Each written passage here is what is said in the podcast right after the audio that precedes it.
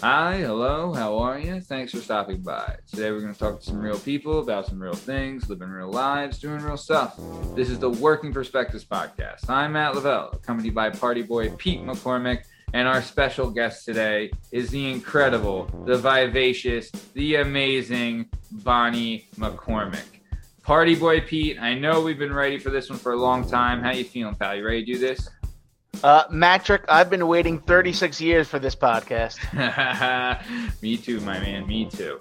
All right. Well, you can find all our podcasts and all our content on all podcast platforms and YouTube at Working Perspectives Podcast. You can follow us on Instagram at Working Perspectives Podcast and hang out with us on the Twitter or the TikTok at Working P Pod. If you'd like to be a guest on the show, and if you've ever thought, hey, I'd be good on a podcast, or I could do a podcast, or I should do a podcast let us know because we'll have you on. You just have to email us at workperspectives at gmail.com. All right, let's get this thing started. Let's go. It's all objective to be effective by voice voicing societies. Working perspective, exploring your day and how you get paid. Launching a new episode every Tuesday. While we inform with new episodes available on every platform. So check out our vibe and how we get live. Then do us a solid. Share and subscribe. Share it? Would you share it?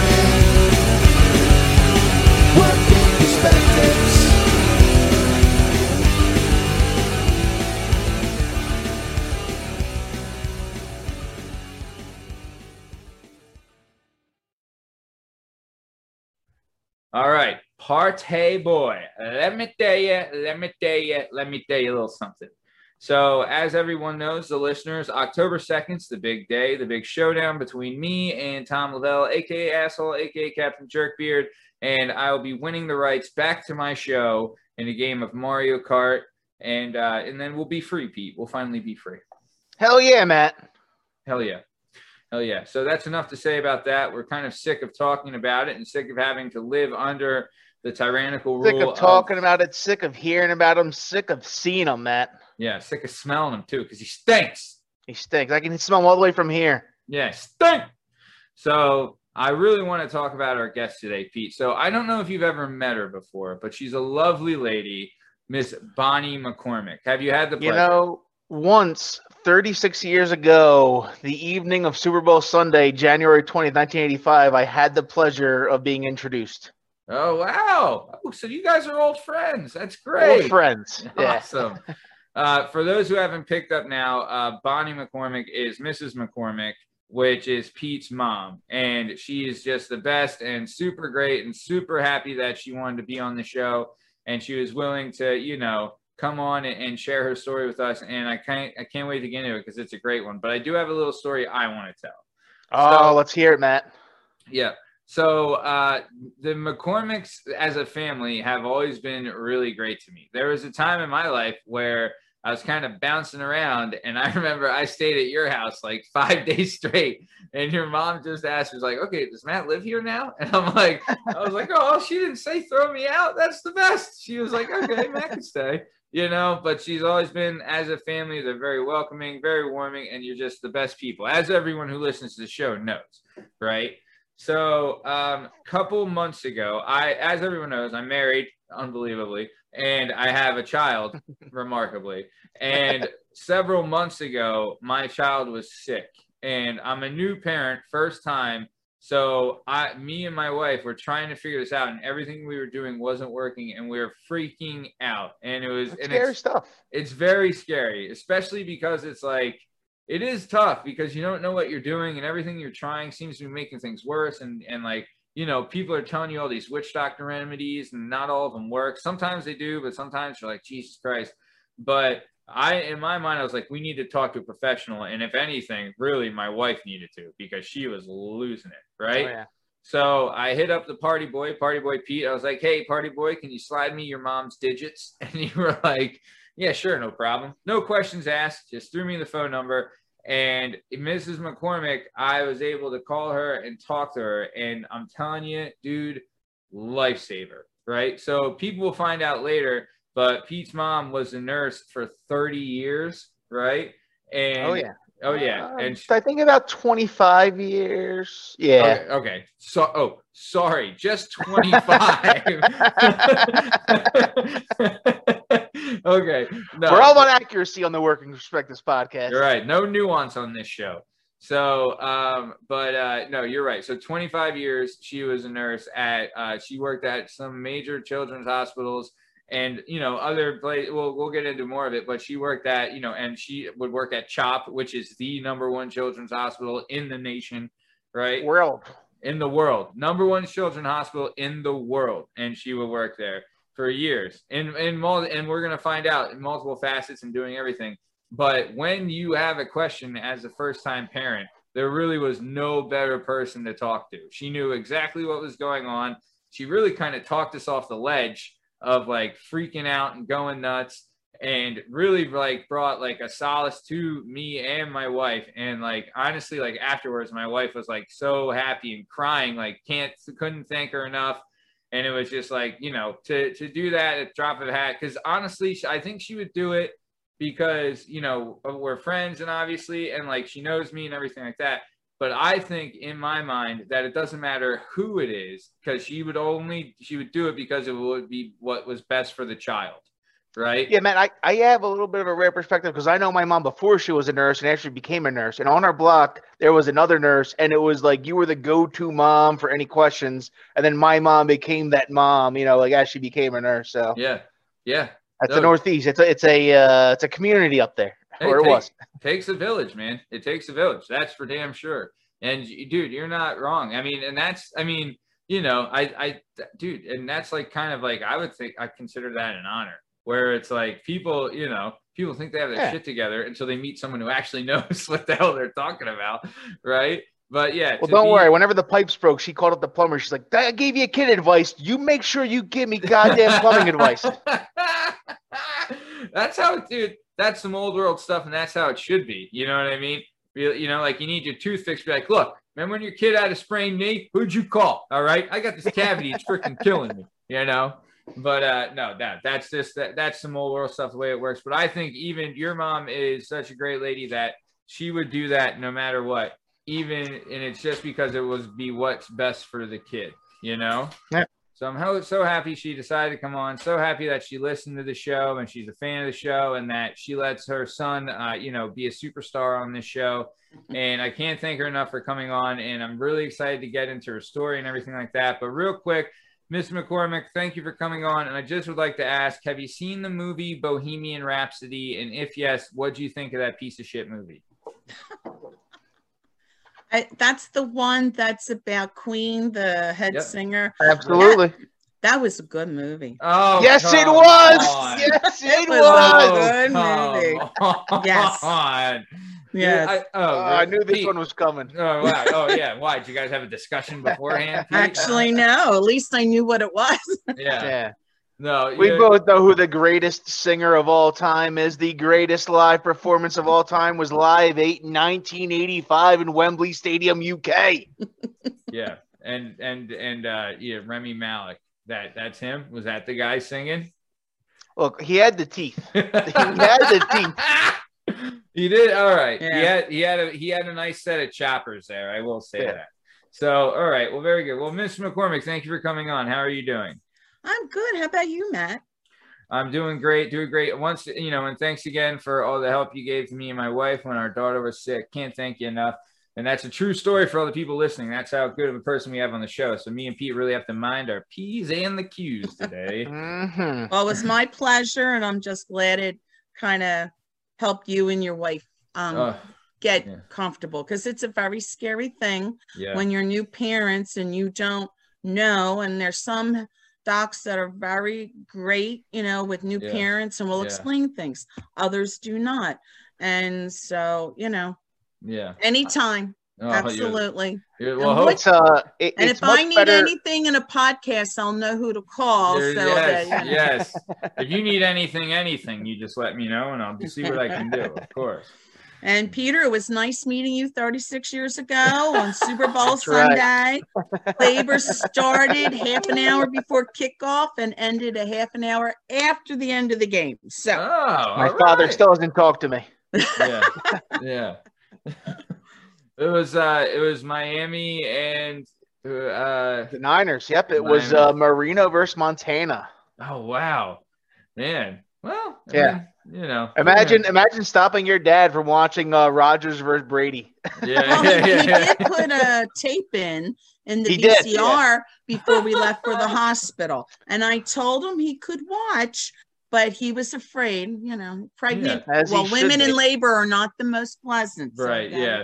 We we know that was an empty promise right there. Man, I can give you some uh, stories about my mom being scary outside of labor. Oh, I, oh, That's I called menopause, but No. we won't go there. No, come on, no, I don't believe that. I think you're from. from I remember. I think. Uh, I think you told me the story one time of like the kids were uh, like, or sorry, the kids. I mean, Pete and Jimmy were like acting up in their room one time. And then Mr. McCormick went in there and he was like, You kids need to cut this crap out. Like, I'm done with this. You're going to get it. And Jimmy was like, Well, you're not the boss. Mom's the boss. Oh, yeah.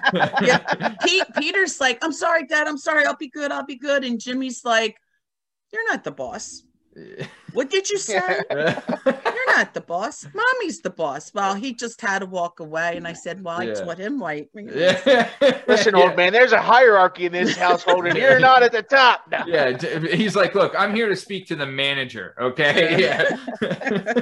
Not the night manager, not the shift manager, the store manager. yeah, yeah. Ours was the my family was the opposite. You would deal with your mom, but if she had to call my dad, it was like, oh shit, like you might as well head for the hills because it's over, you know. But no, that's great. So, all right, well, like I said, we have a lot of really good stuff to get into and a lot of stuff to talk about, and really, really great stuff, and super excited for this. So.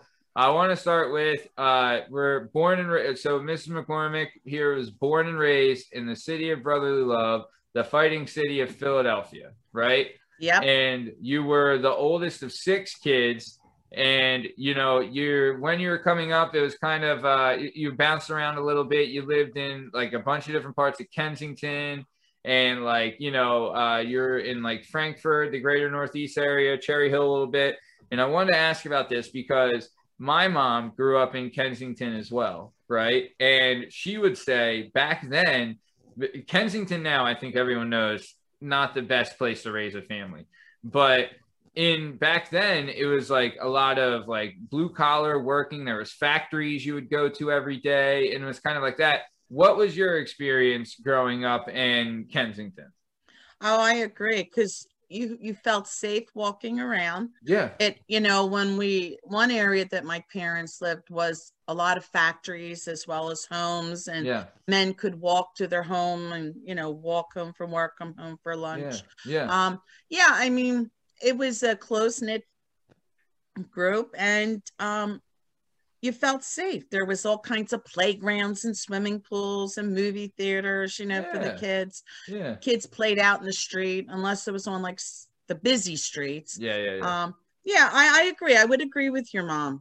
It's- Totally different now, unfortunately. It's a shame too, because Yeah. all those like all those factories are abandoned, and that's where a lot of like the druggies and stuff will stay, and the, and Mm-hmm. you know they'll use and stuff there. Then there's Needle Park that I'm I'm I'm assuming you probably played in Needle Park as a kid, and now it's just like uh it's it's just the worst place to go. It's zombie land there. you know. I never trying to played remember, in like- Needle Park. I didn't know it was Needle Park until uh, my sister in law moved to Kensington. And I said, Oh, look at the pretty park. Now I remember it as a child driving by it, Okay. but here she it was Needle Park. I mean, of course, a lot of the parks anymore in certain parts of the city. Hunting Park is another one. Agreed. Beautiful park when I was a kid. Yeah. You That's don't want to be there at, at night or Yeah. anything. It's My mom same. lived in that area too. Yeah. She said Hunting Park. Yeah, not hunting, hunting. Hunting, hunting, yep. yeah. Pete, what were you saying, bud? Oh no, I'm just saying like, like I, I don't know if people appreciate how big of a neighborhood Kensington is. It's like bigger than like a lot of other, you know, like But- three other neighbor. Like it's like the Northeast is huge, then Kensington, and then the rest of the city. I would say it. Would you say like Kensington is like uh, Port Richmond and Fishtown combined would be about the size, It's right? probably bigger than those two combined. It- It does extend out. yeah. It does. It's huge. Yeah. doesn't it hit the Yeah. river? Doesn't it hit the river? Yeah. Too? Yeah. Yeah, I mean, yeah, like, it, it- I mean, it goes from Juniata all the way down until Yeah. you get to, you know, uh, to, to sprint to a Girard. I mean, that, you know, that's a huge area. Yeah, massive, massive stuff. I remember I worked in in Kensington. I worked at K and A. I worked on Ken, on Allegheny at Kensington and Allegheny. My uncle owned a tax office there. Uh, I'll tell that story one Oh. day when, well, I guess the statute of limitations is over, but it was a big run in with the FBI. But uh, either way, um, so I was working at the office, right? And like I would park my car right out front and I would sit by the window watching my car all day because I was like, if one of these fucking guys- if one of these sons of bitches come near my car, I'm gonna kill him. But I remember I'm sitting at my desk and I'm like, wh- what I was doing, I was just processing tax forms, right? Like that's all I was doing. I was just processing them through, processing through. And like uh, one of the big gimmicks there was if you're if you're self if you're single uh, self-employed and you have dependents you can claim dependents and get almost $2000 per dependent right It's called the child tax credit, Matt. yeah so yeah you would know about this so in kensington i remember when the fbi agent came to me he said the uh, at national tax return rate it was like 36% or something like that. The national average was like a return rate of 36% this office was averaging a 98% return rate right? And he was like why why are so many people self-employed here? And i was like have you been to kensington? Do you not know what you're lucky they're filing for taxes at all bub you know Well, uh, some people might not realize this, but there actually is a line on your tax return where you can report illegal income, uh, such as the drug trades. That way, you don't get caught like Al Capone, because that's what took him down was Yeah. tax avoidance. Tax So evasion. just always remember, the tax man is watching. Yeah.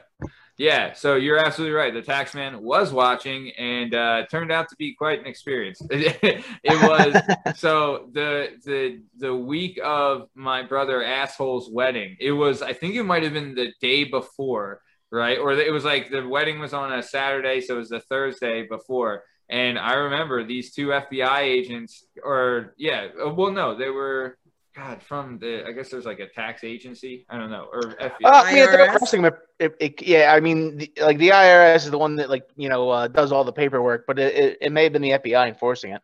Yeah, yeah. So they came and knocked on the door, and like I had to come out, and like they had to call my boss at my job saying like I was gonna be late, and they like asked me all these questions and everything about, and that's when they were saying like the national averages, and that's when I was like, Oh. I'm sure you have uh, car trouble again, but no, uh, you can talk to Officer So and So. I am This with is- the FBI. Yeah, I was like, this is agent. I told him I was like, look, if you want to talk to me, you have to call my boss and tell him I'm gonna be late. And now he was like, this is agent blah blah blah. This is my blah blah blah. And I was like, oh Jesus, this is real. But either way, didn't work at that office much longer after that. Um, but uh, so I'm sitting in the office one day, right? This is how the neighborhood is. People have seen The Wire. This is where The Wire gets like, this is The Wire on steroids.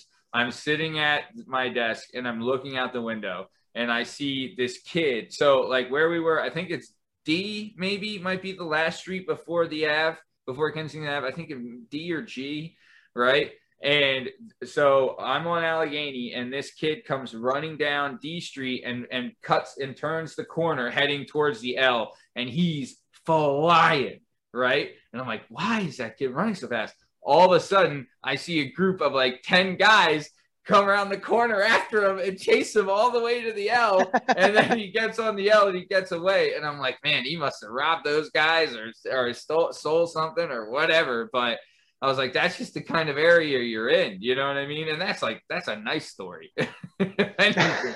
but no, it's my mom would say the same. It would change. But she would also say this because I have a lot of family that lives down there now. And she would say, and I would agree, that people that live in Kensington wouldn't live anywhere else. They love it there. They Well, that's like people who love it. live in South Philadelphia. True. Most they born and raised in South Philadelphia, and they wouldn't go anywhere else. Anywhere else? Born and raised in the Northeast, you know, Yeah. for the most part, Oxford Circle with my grandparents. Yeah. I loved it there, Yeah. you know, until it wasn't what it used to be. Yeah. You know, and and when you start seeing drug deals going down and cops getting shot at the end of your street, Yeah. um, which by go. the way, you should just uh, if your child comes in and says, "I heard gunshots," believe them because I'm like, "Oh no, there's not. Go outside and play. It's fine." Apparently, there were gunshots.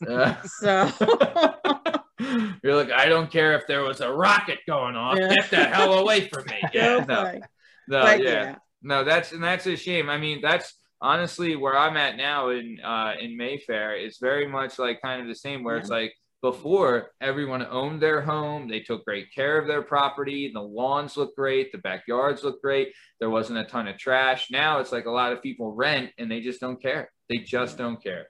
And that's really Mhm. where the deterioration of the neighborhoods come from. It's people and it's I'm not saying it's a certain class of people, it's all different races and everything but it's the people that don't care. They just come to their they just come, they're renting, so they destroy the property and then they just leave and they don't care. And that's really what that's really what does it. But Well, it's the thing. At the end of the day, you need a sense of community to keep everyone together. To ma- you know, like you need fairs and you need. uh I mean, you know, I don't know, like a church, but like like there's Yeah. always institutions that kept Bars. people, you know, Yeah. invested in each other. oh, remember there, our block parties, Peter? Yeah. Oh yeah, the block parties. Oh Yeah. gosh, we used to have big ones on our street, and always Labor Day weekend. yeah. And it, you know, when you live in the city, no matter with row homes, you're talking like 300 houses in a block. Yeah, yeah. You know, with lots of kids, and we Yeah. used to have so much fun.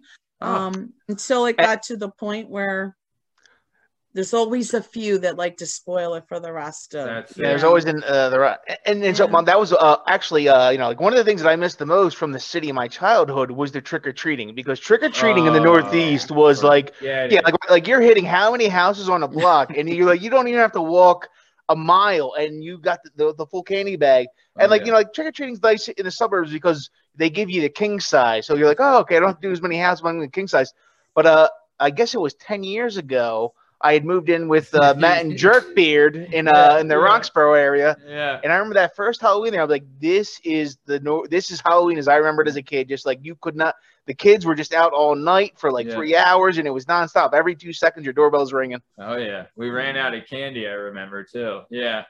Oh man, yeah, that's great. I mean, but dude, that's the best part of it. Where like like having those memories and stuff. I'll tell you, nothing really brings a neighborhood together like a block party. You know, Oh yeah. that's like what would like unite a neighborhood and everything like that. And but uh, you're right in saying though that there's always now at least there's always someone that ruins it, and there's always someone that tries to crap all over it, and and it's just it's not fair for everybody else. Yeah, it's a sin because most of the families are hardworking and, and they just want to have a good time and have their kids safe. Yeah. Now, when we moved out of the city into the suburbs, Mhm. um, where we met you, Matt, Yeah. yeah. and where Pete's know- life changed forever. you know, our neighborhood's like a development of 75 ho- homes, but they're like half acre lots. Yeah. So it's not as close. You, you, you kind of know people if you have children, Mhm. but if you don't have, you know, the neighbor on the one side, you know, the neighbor on the other side, maybe across the street.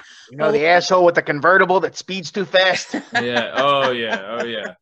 But, you know, we have now, um, it's nice because uh, one of the families that moved in, the couple, they created a Facebook page for our development. Oh, that's great. and Ah. everybody's a part of it and then news goes out if you want to get rid of something they post pictures they now do uh, ice cream socials they have an ice cream truck come in Oh. during the pandemic they had a water truck going around water ice truck you know um, and you could just do a credit card you know to pay for you let her know they they got a photographer that came to your outside of your house and you stood outside and she took pictures and and they do halloween parties and and christmas time and and summer and easter egg i mean and i thought you know now that kind of brings me back to how it was when we were in the city and i thought Yeah. Yeah. why what didn't we have this when my kids were little Yeah. um that would have been no so Facebook. good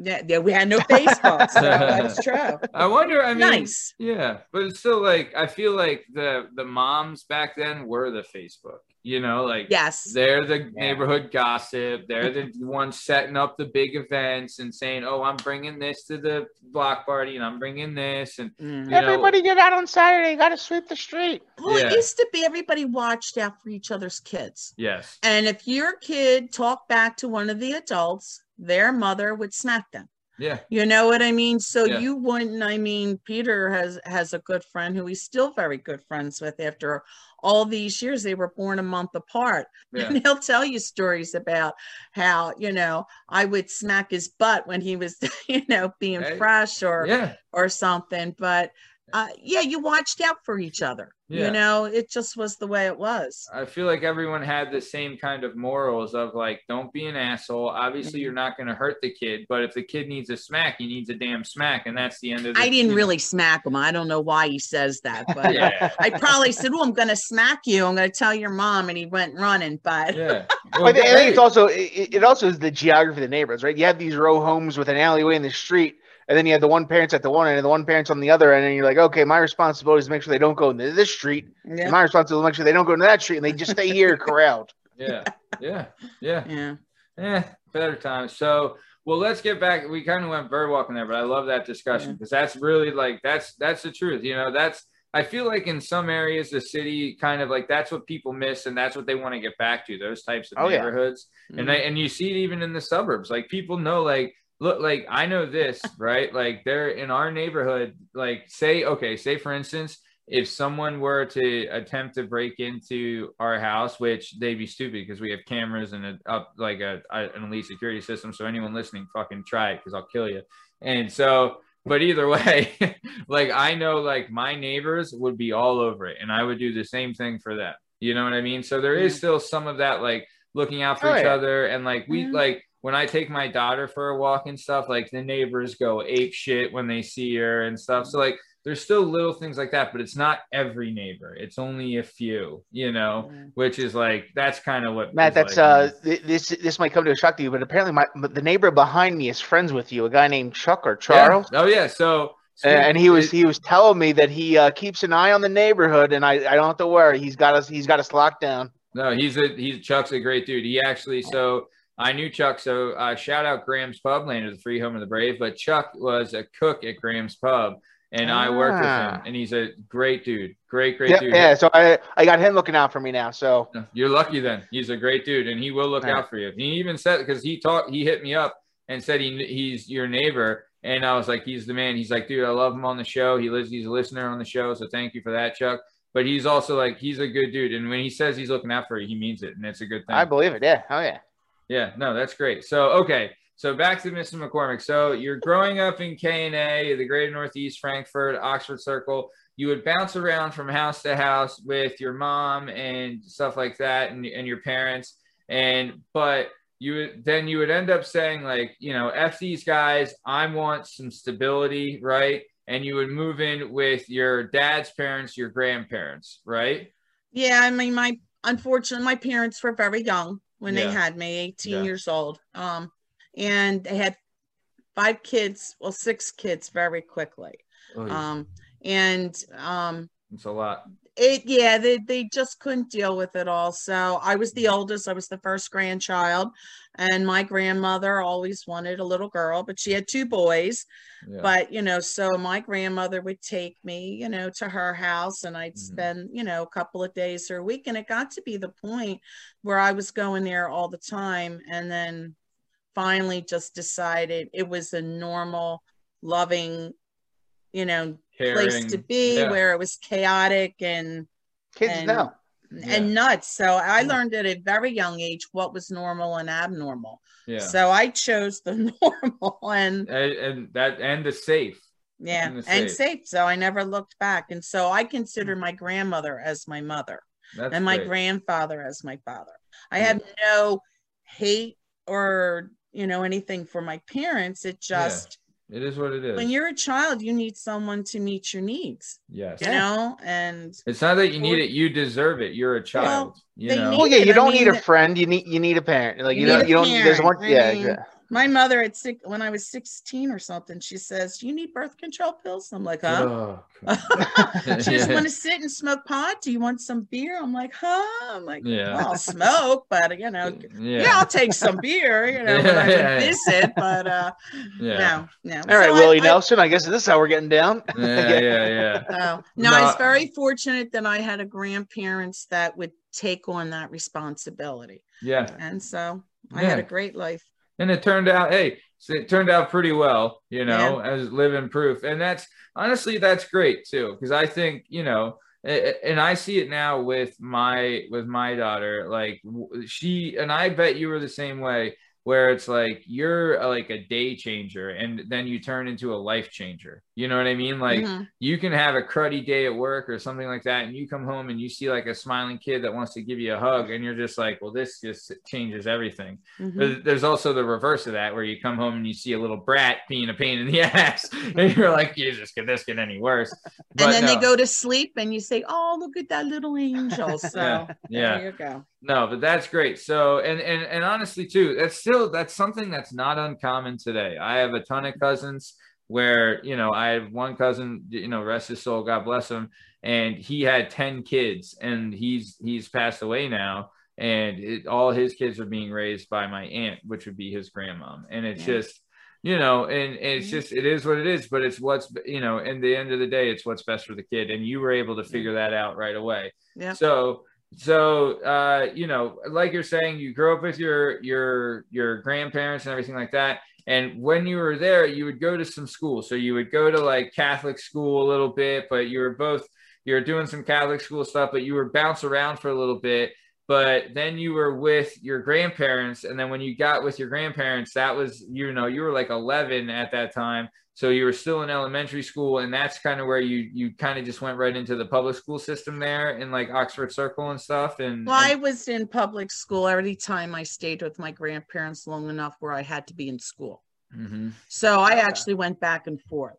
So when I went with my parents, I was in Catholic school, made my sacraments in second grade. yeah Then a year I was with my grandparents the following year, and then I would be back and forth, and uh, but always came back to the same school at my grandparents. yeah So I actually did kindergarten through sixth grade because you could spend six months at one and then six months at the other. So oh wow Oh yeah, I, didn't- went back and forth, back and forth.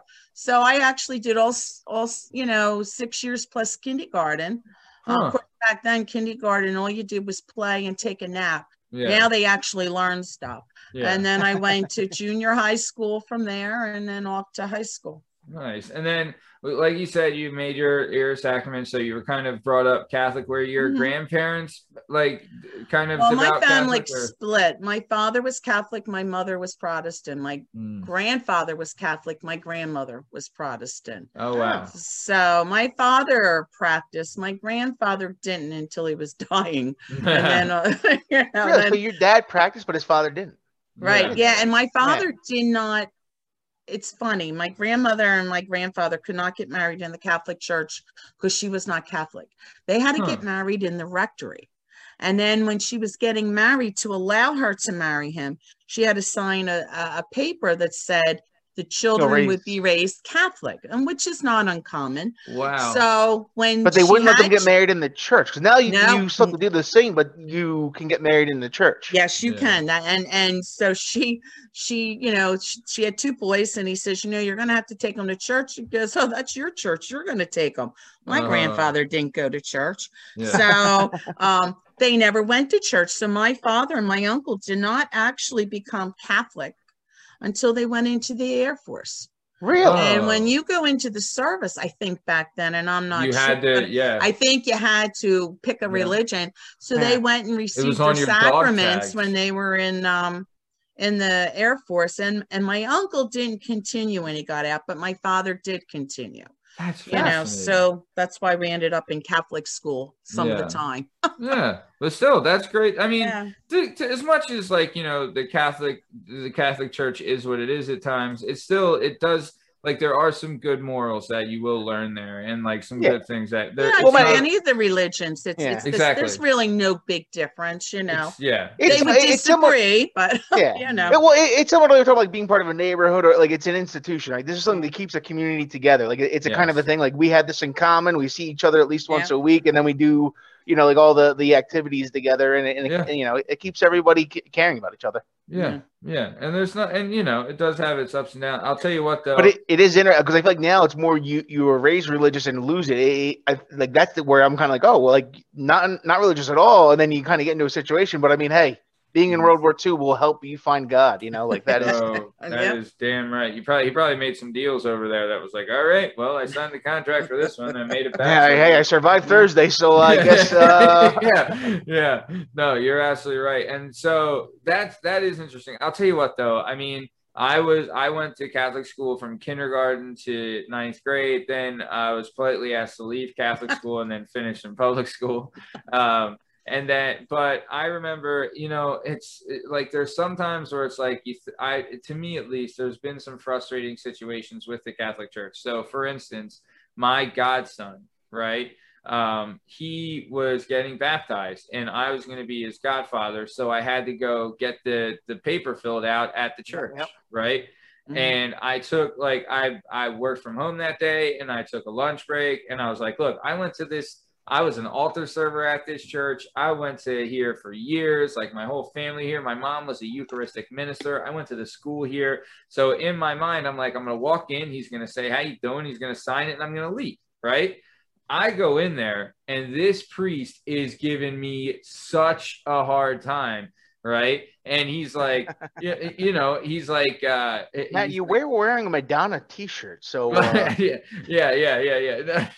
yeah. He's like, uh, he's like, is that a Star of David on your hat? And I was like, whoa, relax, buddy. No, I wasn't doing that. But uh, but no, so I'm there and I'm like, he's asking me all these questions. I was like, yeah, I live with my girlfriend now. Well, my she was my fiance at the time. I was like, you know, I live with my fiance and uh, you know, and he and I'm like, I'm like, I'm not really, you know, I come every once in a while, but I'm not, I'm not an altar practicing Catholic, but I do. There's some certain things I believe in, things like that. And he's saying, he's like, well, I can't sign this, and I was like, a little "What?" too honest. Yeah. Well, well that's That was he an older guy or a younger guy? younger. And yes, like, that's right. I knew it was going to be younger. But he, was like, I can't sign this. I was like, what? And he was like, yeah, I can't sign this. Like you're living with your, you're living with your, you know, your significant other out of wedlock. And I'm like, yes, so. And he, I was like, you gotta test drive the car before you buy it, pal. you know? and he was like, he was like, is that the kind of message you want to relay to your godson? I was like, this kid's going to be a good person because I'm going to make sure he's a good person and he's not an asshole trying to scam someone to get a signature for a baptism, you know? And he was like, and he and he's like, you know what? You need to take these classes and like all these things, and these classes are cost like yeah, well, like they would be like four hundred dollars a class, and I'd have to take five of them. And I'm like, this guy's just looking for a money grab here. You know what I mean? And like in my mind, I'm like, dude, doing the right thing would be to sign this and let's go. And then he's like, his whole thing was like, you're having premarital sex and you're living with your significant. I was like, whoa, whoa, whoa, whoa, whoa, whoa. You're the one saying that we're having premarital sex. I never said that. I'm waiting until marriage. How about that? right? And then in my mind, I'm about to say, I'm like, look, buddy, either, uh, and I'm like, because he was like kind of a twerp. I was like, either you sign it or I'm gonna fucking make you sign it because I'm I got I'm on my lunch break now and I got ten minutes to get back. You know, and I was like, I'm like, Uh, this so- guy can send you to hell. well, I mean, if, if he he would be like, get in line, you know. so there's plenty of people that want to do that, but this guy was just like, the, you know, you'd think the Catholic Church would get their act together, but he was really like, if he was there to help me and he really thought I needed help, that's different. But he wasn't. He was looking for a money grab, and that's The problem what- is- that- No, no, no, no, no, no. You have to take those classes. Whether you go to church every Oh, day, my you have to go. Oh, And Matt, what did we talk about before? We said we don't talk about politics or You're- religion. There right. you go. You're right. You're right. I'm sorry. You're right. That's you're, okay. That's You're okay. absolutely. You're absolutely right. You're absolutely But right. Matt, next time go with the older priest. They've been through enough shit. They're like, ah, he's Catholic enough. The younger ones are the hard asses. yeah yeah yeah that's really what it was so okay so you're right i, I broke the cardinal rule and i'm sorry so That's okay. So we all make mistakes. You can say a our Father and a Hail Mary. We'll be good. Bless me, Miss McCormick. Bless me, McCormick, for Father. Yes. yeah. No. Okay. So okay. So while you were at school, so you would end up you did Fels Junior High. You went to Frankford High School. While you're mm-hmm. at school, you were doing some swimming, and you did like swimming for Max Myers. It seems like swimming was a thing because we would talk about it with Pete because he was he would we brought up the swim team a bunch of times, but it seems like you were doing everything. You did the water ballet, you did your varsity swimming and diving, you were JV tennis, varsity bowling, softball, you know what I mean? Like you were just out like you know, you were out there, you were an athlete, but it seems like, you know, like you just were like, hey, let's go. Like you wanted the activity as well. Is that kind of right? Yeah, it's a, it's you know being part of a group, you know, friends and and uh, and doing things that I absolutely love doing. Yeah. Yeah, And my mom, you were actually a very good swimmer, weren't you? I thought I was, but I probably really wasn't. But you know, if you make the, the, swimming's competitive. If you made varsity, like you can't. yeah, be but sh- they were really bad. My, I mean, I was the second best on the team. yeah. Now, the girl that was the best could beat me without a doubt. I mean, she was really fast. She she could even do a flip turn. I couldn't do a Uh, flip turn. I'd have to swim down, touch the edge, and turn around. But um, everybody else, just nice girls. They were swimming, but they were not very good. yeah. So we never won a meet, but I did win some races. yeah, I but you had actually fun. even did diving, and I Oh, I don't know how I did it. I mean, I I- I remember doing a dive, and it's called like an inward dive. So you're standing backwards, like you're Yeah. going to do a back dive, Yeah. and then you you know you jump up and you flip so that you're going in head first. Yeah. And um, somebody screamed because I was extremely close to the board. And Ah. after that, I couldn't. points, though, I right? couldn't do it. Yeah, it was good. It was a good dive. I Yeah. got good points with it, but um, after that, I kind of got afraid. Yeah. You know, because Yeah. but Oh, yeah, no, I some- they enjoyed freaked it. out. Yeah, they did. It was like, oh, Oh, that's uh, so. Okay, I see. So they were like, they kind of like freaked you out, saying like, "Oh, you're so good." I I loved watch. I love like, Yeah. especially like in the Olympics and like where we went to school, like you know, like North Penn, really great swimming diving Mhm. team. I loved watching that because that to me, like, that's a show. You know, like when they're out there doing like the doubles and like the flips and the turns and the whack a moles and everything. So great. What was uh what was water ballet? Oh, I did that. Uh, it was the Max Myers. It was the public pool I went to. I was on the swim team and Yeah. on the water ballet. And it's kind of similar to if you look at the Olympic synchronized swimming. Yeah. Okay. That is Ah. what water ballet is. I see. Only we didn't have little things to squeeze our nose. So if you didn't do it right, you got water off your nose and then you're coughing and sputtering and, you know, but uh, Mom, tell me, yeah. how do you judge swimmers? Do you judge people when you see them hold their nose? You're like, look at this amateur, just Yeah, holding yeah. his nose. yeah, yeah. Look, yeah, look at this Yeah. student not holding the Look at- nose. look at this yellow belt. One Yeah. arm, huh? Come on, yeah. No, well, I yeah, used to try to do that just to learn how to get my feet up in the air, but you know. yeah, Yeah, it's the same thing as synchronized swimming that you see in the Olympics. That's fun though. Yeah. And man, I, I've told the story before, but I thought I was good at swimming too because I kept getting blue ribbons until my mother burst the bubble and let me know that they were personal bests. And she was like, Pete, do you know how you get taller every year? Yeah. Do you know how you've gained weight every year? Well, you also get a little bit faster at swimming. I he mean- thought he was so proud of himself and and he did. He tried, but he was on the B team. And and, he said, B for "Mom, best. Did I get there first? I said, "Oh, you were wonderful, hon. You were wonderful."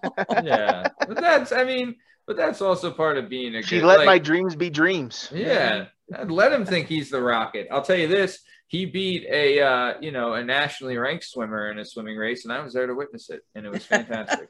he won by disqualification, but he still But- won. So The best way to the uh, technically winning is the best way to win. yeah, Hey, it doesn't matter. Win's a win. amen, amen. So I did want to ask this: so uh, you went to Frankford High School. My Mm-hmm. dad grew up in Scranton.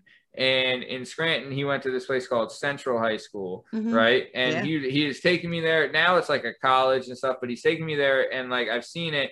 and they had separate entrances for the boys and the girls. Where's that? Well, Central back when your dad was there was boys only. It was the top school in the Oh, city yeah. Yep. because they girls high was for the girls. And then, you know, back in and this is kind of politics stuff, but you Yeah. know, equal rights for girls and boys, they took them to court. And so they had to let girls into Central.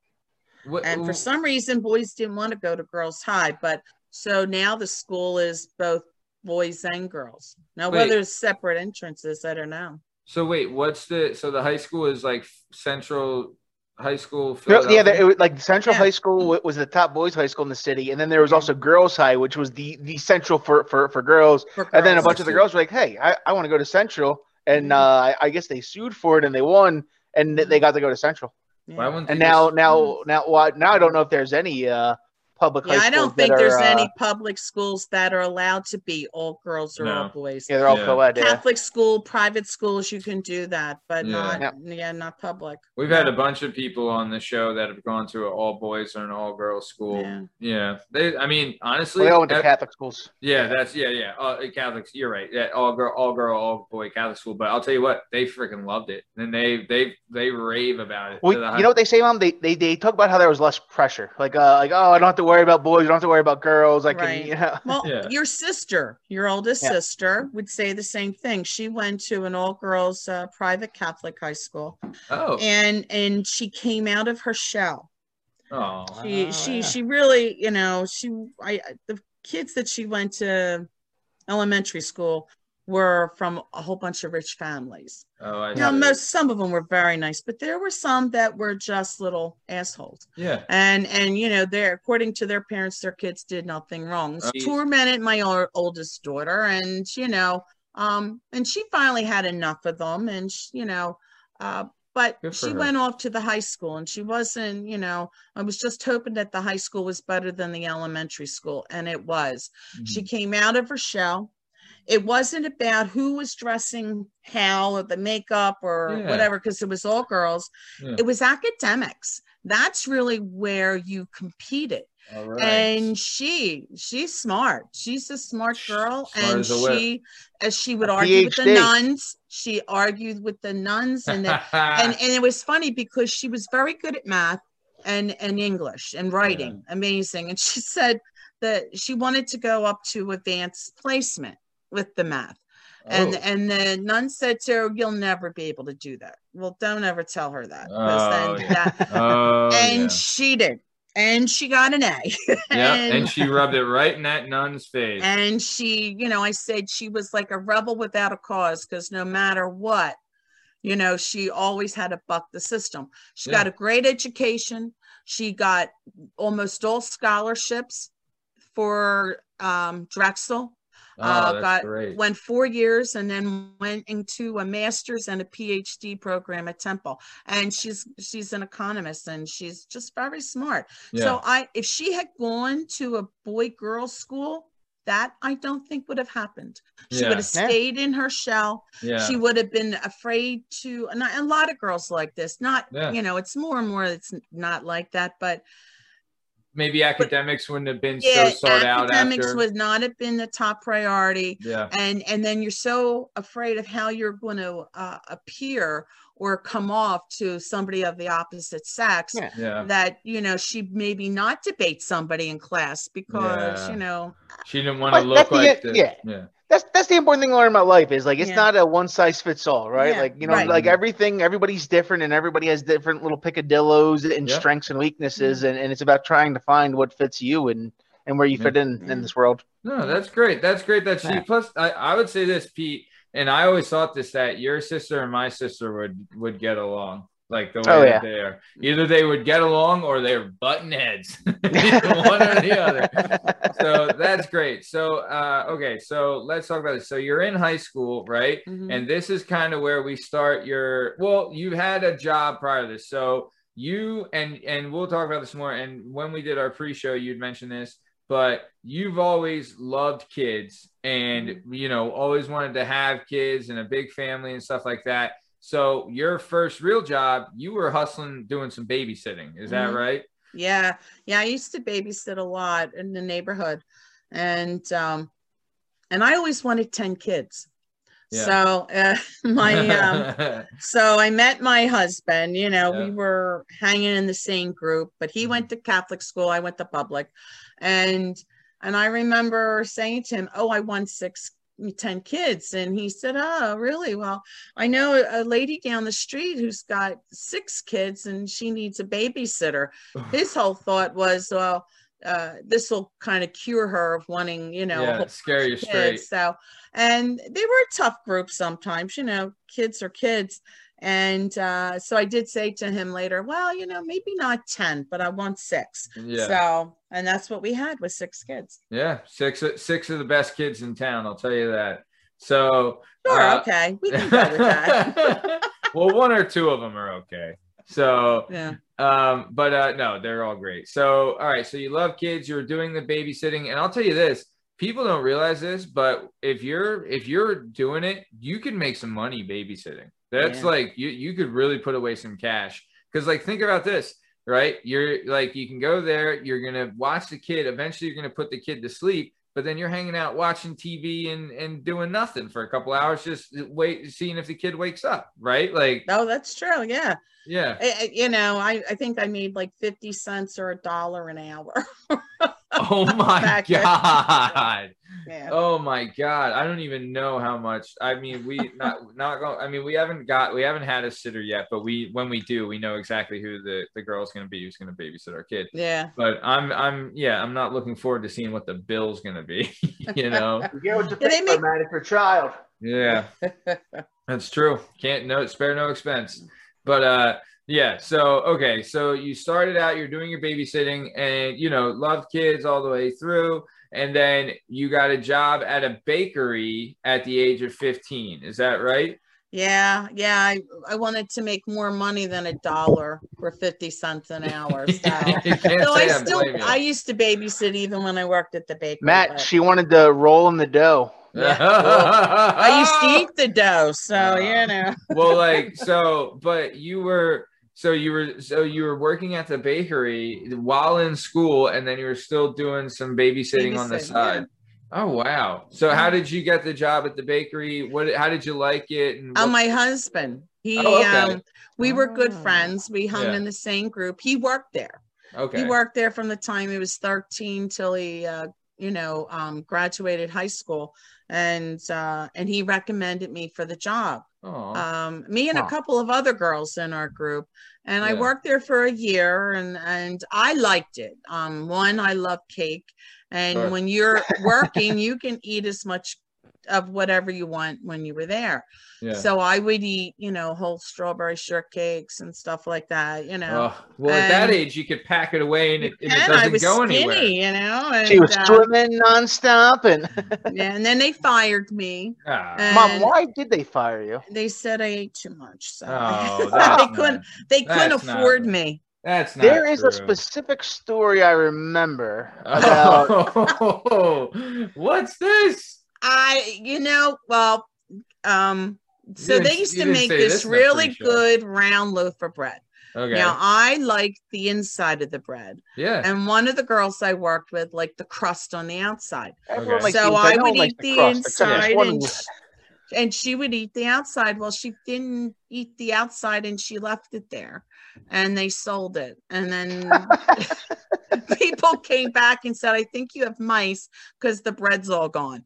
inside. Oh my Yeah. god. I Who's still, who's the psycho that eats just the crust? yeah, that's what I would is have this, done. is That's this the worst part of person a convicted murderer now? Like who is who does the inside's the best. The But it was- the best. I only like the egg whites. yeah, I only eat the crust on the pizza. I never eat the middle. Like what a the Yeah, bread may have like had your a mom, little like your bit to cuts the do crust with your it. sandwich and just gives you the crust. Like Yeah. throws the rest of the sandwich Yeah. away. Wha- what Well, is- Well, my grandson will eat the crust, Yeah. and like my granddaughter doesn't like the crust on her toast, so she eats the toast and he eats the crust. There There's you go. hey, teach his Yeah. own. Yin and yang. Mom, they are one and uh, between the ages of what three and five, like yeah, they have really refined taste at that age. they're not selling anybody loaves of bread at the corner bakery. Well, I would. How I, I will say this. So, how incredible is fresh baked bread? Is oh, there- it's the best. Is there anything better? Oh my god! Yeah, I fresh love out, it. fresh out of the oven. When I worked at Vinny T's, I would get my hands on some fresh baked bread, and let me tell you, let me tell you, you know what else was great? When I worked at my dad's store, he would get the pretzels delivered. Did you guys get the pretzels delivered at the deli? Yeah, Oh, did yeah. we have pretzels, Oh. Peter? And Oh, yes, we would, would they come in hot? Uh, you know what? They would get delivered so early it didn't even really matter because I think they would get delivered at like 4 a.m. Yeah. Mm. two to three hours before the store opened. Yeah, my that's when my dad's would get delivered, but we had to be there that early because the store opened at like five or something. But like I, yeah, I think my- maybe five, but yeah, whatever. Yeah. The other thing my, my mom just touching on by her work experience is the idea of the corner neighborhood delis, bakeries, and butcher shops. Like you weren't going to Acme, right, mom? You weren't going to uh shop right. It was like, hey, every corner had a shop on it. And like I, this is where I get my hair done, this is where I get my bakery, this is like right, like oh Yeah, yeah. I mean, we had a. Uh, we went to the one corner store and get our fresh meat. We went to the other one to the deli to get our lunch meat, our bread, Oh, our eggs. You would go to the hairdresser was on the corner, and then where we all hung as teenagers was the candy store with ice cream with a pinball machine inside, and and that's where you know we would go and we you Oh. know sit there with our cigarettes and play Yeah. pinball, which And was mom, a was there a uh, insidious not not insidious element, but I I've heard this candy store had a little back room operation. Apparently i didn't know it at the time and apparently he was a dirty old man too but you know hey he, he sold penny candy he was cheap but that was just his day job because apparently he was a bookie so Oh, a bookie at the candy shop. yeah it, it kind of explained every once in a while why the cops would walk him out in handcuffs Yeah. you know so Yeah, he's got he's got he's got bad Swedish fish. yeah. No, that honestly, I would freaking love that. If you lived in Yeah. if I lived in a neighborhood now where I had a, a bakery, I had a deli, I had a like a, a grocer with like the veggies and whatever. and And throw in the pizza place and Yeah. you know Yeah. yeah, That's and, and that like the, the touch on what we're talking about earlier, that was the Facebook back in the day. Is anytime you went to any of these stores, you were seeing your neighbors, you were up, getting the yeah. gossip. You're like, oh, I had to smack Danny on the butt because he did this, or I had to keep this person out of the street. And Yeah. Uh, did you see what so and so was wearing? What a Yeah, what a stu- yeah, no, but that's and you're talking with like the people at the shops too, like the butcher. I think that's a fast that's a fascinating profession. I would love to like Yeah. to be like an actual butcher. You know what I mean? Like Oh, yeah. to know how to take apart an animal. I think that would be awesome. Like a cool skill. That and lock picking. That's what I want to learn. So but no, super no, that's really cool. And I kind of miss that's some old world stuff. Like, you know, it'd be tough to support kind of like uh to make a living doing that now just because of the way things are, you know. well, But- yeah. I mean, it's, yeah, you can't compete with the big guys, right? Once uh, Yeah. once Acme's invented it, you can't uninvent it.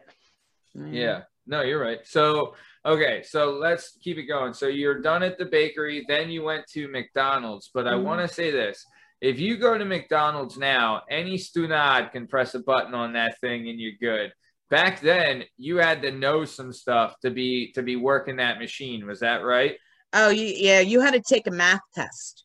And Really? you could, yeah, and they didn't really have calculators. You know, they used to have these huge, big adding machines, but you had to, you had to take had a math test, and you had to not that far back, but you know, you know that big. Well, you're too young, but you know, you had to add everything in your head Plus the and, tax, and then right? just put the answer on the sheet. So if you Oh. passed the test, then you got the job. And, and oh back my then, god. you know, now they go in and they put in everything and then it gives them the total. You give them the money and then the machine tells you how much change. We had to add it all up plus the tax in our head and only ring up the full total. Yeah. And then you had to count out change and not with some machine telling you how much change is due. Oh, It's a shame because when you go, if, if something breaks down, they don't know how to give change. yeah. They don't know how to add it up. but Yeah. that's what you had to do back then, and Yeah. for quite a few years you had to do that. No, I'll tell you. But when I, at at least so at least now like it's uh it's all electronic. We're like no, you can't even open up the cash register uh, because me and Matt came up when it was like oh you learn like we have calculators for you uh but you can still make change.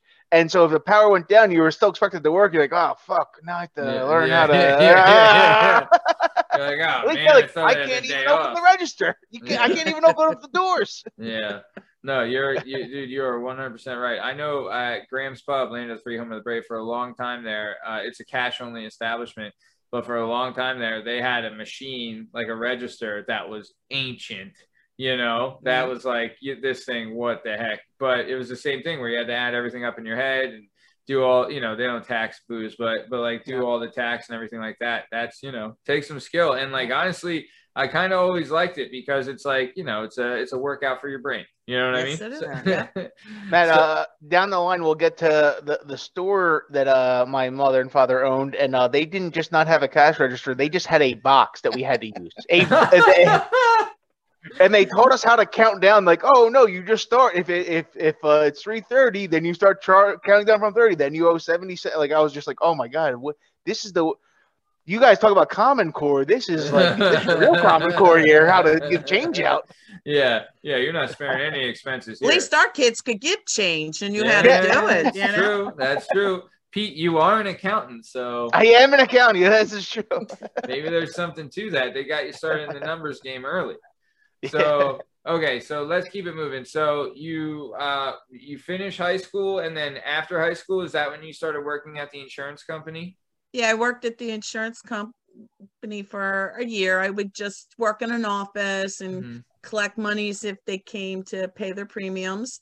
Yeah. Um, office work kind of stuff, and then I went to a uh, hairdressing school. So real quick, when we were talking, you brought up doing shorthand. Can you kind of explain what was shorthand? Well, uh, there, what I did was speed writing. Okay. Um, uh, when I and, and I learned that in high school, and other people lear- learned shorthand, which is all these little different symbols that mean certain words. yeah. Right, mom. Uh, I this was, did- uh, but I before did- there was tape recorders or anything. So like basically, you're trying to keep up with people that are speaking, Right. you know, fast Like- as, as can like a- possibly be. Like a stenographer. Well, a stenographer, yeah, very similar. Yeah, yes, Okay. yes, yeah. And and so you know, my boss would dictate a letter to me, and but you know, speed writing sometimes if I didn't you know type it up right away, I kind of forget. I had a good memory, so I can remember a lot of it. Yeah. But I remember one time she said I couldn't remember what she said, you know, and I'm trying to because I didn't type it up till the next day. And I said, Well, I, Ah. I, I can't read it back. I'm not quite sure. She goes, But you're supposed to be able to do that. I said, Yeah, but it's not as good as shorthand, you know, and that's what shorthand was. It was Right. certain symbols that always meant the same thing. Mm. Whereas speed writing was you took, you did like, the whole um, gimmick. Yeah. yeah, it was a couple of letters of the word. I can and- skip does and uhs and all this kind of other Yes, things. Yeah. Yeah. so- Yeah, that makes sense. And that and I honestly I would love like uh so uh co uh co-host on the weekend poppin Steve Cabot has told us that he dated a court stenographer for a while and dude I'm telling and I would love to get a stenographer on the show. I think that is a fascinating profession. You know what I mean? And like the things you would see and the things you must have, you know, heard and all that stuff. I think it's like really really cool. But That that's a that's my husband actually did that for well went to school for it. He wanted to be a lawyer. oh. And so, but you know, he didn't have money. So he thought, well, he'll he would work as a court stenographer and like and, get in with and the then judges. get into law school and get to know the judges as Mhm. he's working and Mhm. the lawyers. yeah, And um he got you had to get a certain speed. And it's this machine, you go like, you know, up and down like a Yeah. typewriter, but it makes all these symbols and and you know, you you read it back to the judge when he asks, you have to type up a whole report for it. And so when he got to the speed that he needed, where he was going to apply for jobs, New York went bankrupt and they all came down to Philly. So then there was no jobs. And then they increased the the um like the speed. yeah, the speed. Yeah. So he's like the hell with it. And he and he was working in the deli through college. So uh, and still working there. Oh, Um and and he said, Can I buy your deli? So when I was when the guy was ready to retire, he bought the deli. Oh wow. Okay, so let's not jump ahead then. So okay, so you and and just so people know, when you say collecting money, right now everyone can do like a direct deposit for your for your insurance and all that Mhm. stuff. Yeah, you didn't have that then. You were Yeah. legit. People were bringing cash or a check Mhm. to the shop and being like, "Yep, this is my weekly. Boom, here you go." Yeah, most of them brought cash back then, but there were some who brought a check. Hmm. Um, if they didn't have checks, if they had checks, they could mail it in with Yeah. their book, Mm. and then you had to mail the book back. Yeah. Uh, and those that had only cash um, would bring it into the office, and every week they bring in their money, and you would mark it in. Huh. That's fascinating. You All don't right. see that anymore today. No, you No, do not at all. Wait, what do you mean now? A word from our sponsor. Are you someone who struggles picking a podcast to listen to because your time is extremely valuable? Yeah, how'd you know? Are you someone who says, damn, there's not enough hours in the day to pick just one? Mm-hmm. Wait, what the fuck? Or are you someone who's interested in a podcast where they interview a wide range of people and find out how the hell they ended up in their profession? it's like you read my mind. If I say yes too, can you help Oh me out? shit! Shit! On an unrelated note, while we call the police, if you said yes to all those questions, then look no further and allow me to introduce you to the Working Perspectives podcast, hosted by executive producer Matt Lavelle and accompanied by co-host Frank, Party Boy Pete it's McCormick. As mentioned, they interview a wide range don't of know, man, people and find out how in the purple nurple fuck they ended up in their No, I professions, which I think, in my opinion, light. as someone who previously I hopped from one man. place to another until I found something I'm good at, this is something worth investing your time in. comes up in my You will learn about jobs that you never knew existed. Feel the grind that some of these people felt before getting to where they are today. says the same And just like me, it'll maybe help you find that calling the cops. motivation you're looking for to pursue and what it is you want to do. And also, No, no one they have great segments in the middle of the show, such as The Weekend dude. Poppin'. Give it a shot. Gotta go my two Plan B, man. favorites, Memory to Lane and What's Going Down in Gamertown, which Wait, is a segment I'm part of, so you should definitely look into it. So, that being do this said, after Why- this why video, go out and listen out? to the Working Perspectives podcast. You can find them Because on I Apple fucked up? Podcasts, Spotify, YouTube, Google what are you gonna do, Podcasts, man? TikTok, Instagram, and Twitter. All links are in the, link bootleg tree, which is in the description. And now, back right to the now. Once the episode. movie's in theaters, it's gonna go onto the streaming services. So okay, so let's keep this going. So all right, so you're you're done at the insurance company. So then you went to hairdressing school, like you said. How did you like hairdressing school? How did you like hairdressing? What did you do there? I loved hairdressing school. Yeah. Um, I really did. I learned, you know, you learn on mannequins, so they Yeah. don't yell at you like real people. and you learn how to shampoo, you learn how to set hair. And back then you teased hair and curl and iron and blow dryers were just starting. Oh, uh, dyeing hair, doing frostings, facials, makeup, Oh, nails. You did the whole gamut. And yeah. then you had to take the boards and you had to take somebody with you who would be your model and you would have to do all of this stuff on them so oh who did i take? I think my sister-in-law i took with me. She wasn't my sister-in-law then but i took her and she had one hand with nail polish one side of her face with makeup one side of her hair was curled you know and teased up and and so you had to do a, a written test and then you had to do a practical test. So, Oh wow. so I didn't let that go until after I got my nursing license, just in case, because it wasn't Oh, really? easy to get. Yeah. Yeah. Yeah, Were I kept you that. were you married at the time when you went to hairdressing school? Or No, no, Okay. I wasn't married. Okay. Um, so, but I liked it until I realized we I wasn't going to that m- good. I wasn't. I couldn't tease for shit. And uh, I'm telling you, I couldn't tease. I, I could dye hair well. You know, I remember you frost calling me chubby quite a bit, so I'm pretty sure Hey, you were good hey. at teasing. oh, Oh, I could God. grab your hair. Yeah. Oh, yeah. Oh, the hair pull. That's the. oh yeah. I don't care how short that hair is. I can get it. So Oh, yeah. she that's- used to prove it. She's like, "You think it's because me and my brother we would get a buzz cut, so that way Yeah. my mom couldn't grab us." I was like, "Oh look, Jim, if we shave all her hair off, there's nothing she can do," and we Yeah. were wrong.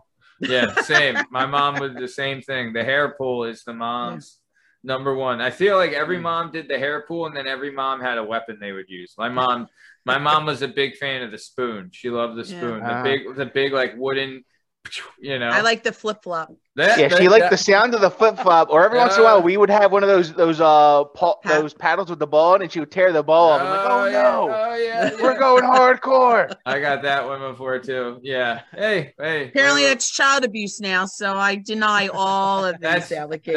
That's that's good parenting, if you ask me. Because I'll tell you what, I I freaking deserved it every Well, time. for me, it was more the sound. I just heard the whoosh in the air. I'm like, what? Danger. you know what's the you know what was the the scare the scariest sound as a kid though was the belt crack, right? When Oh, you would no. oh I never did a belt. Oh, I've Yeah, we had never- the belt when I was little, so no, no, yeah, no, no not belt. a fan of the belt. But a flip flop's okay. Yeah, flip flops flip flop works.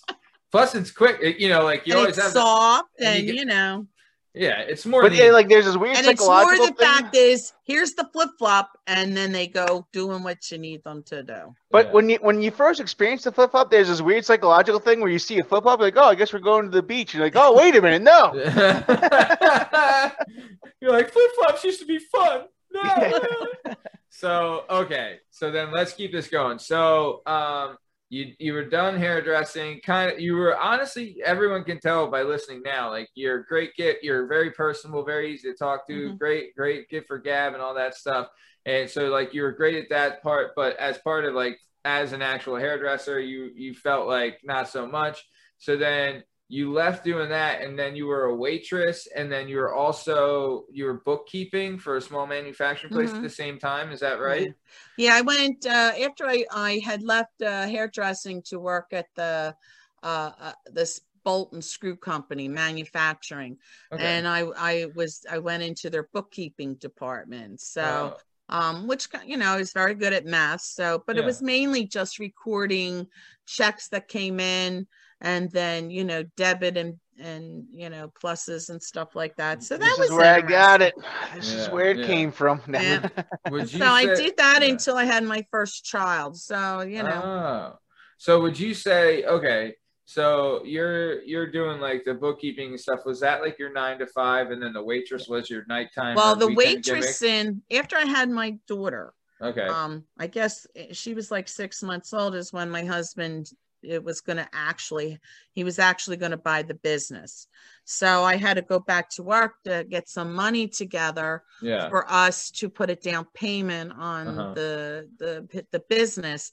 And so the quickest way to make money was waitressing. Yeah. And what, my go ahead sorry. Yeah waitressing my sister was a waitress so she got me a job where she was. Mhm. another friend of mine worked for a caterer so on weekends i'd you know would go and do catering you know Oh, off um off-site catering waitressing where you have Yeah. 200 people you got to serve everything soup to nuts and yeah. clear it all out. So W- would and i did i was we were able to save a good amount of money in six months for Yeah. uh yeah. And and that you know that, that yeah like you know that that's a good and kind of crazy thing that like you know there was a point in time where you could you know w- like waitress you know and work at the deli and that was enough in six months you could save up and, and put down a, Mhm. a, a, a down deposit to build yourself a better life and your kids like uh, you know us a better life you know like Yeah. it's What year? Yeah. What what year was this around, Miss McCormick? 79 Okay, so like seventy nine. So then you're waitressing, doing that. What Mhm. year did you guys buy? What did you buy the deli? january 1st 1980 Wow. Okay. So then you're working there. Uh, so you had your first child in seventy nine. Is that right? 78 Seventy eight. So you had your first child in seventy eight. Sorry to sorry to date you. Uh, that's okay Not you. I'm uh, sorry to date you, Pete's sister. Uh, yeah i um, can't believe she's gonna be she'll be 43 in november oh Well, my gosh man, time flies i Yep. know doesn't look. and day here i am only 24 years old Oh, Peter, what did I say about lying? I'm going to put pepper on your tongue. oh only tell life you know you can get away with it I'm gonna put pepper on your tongue.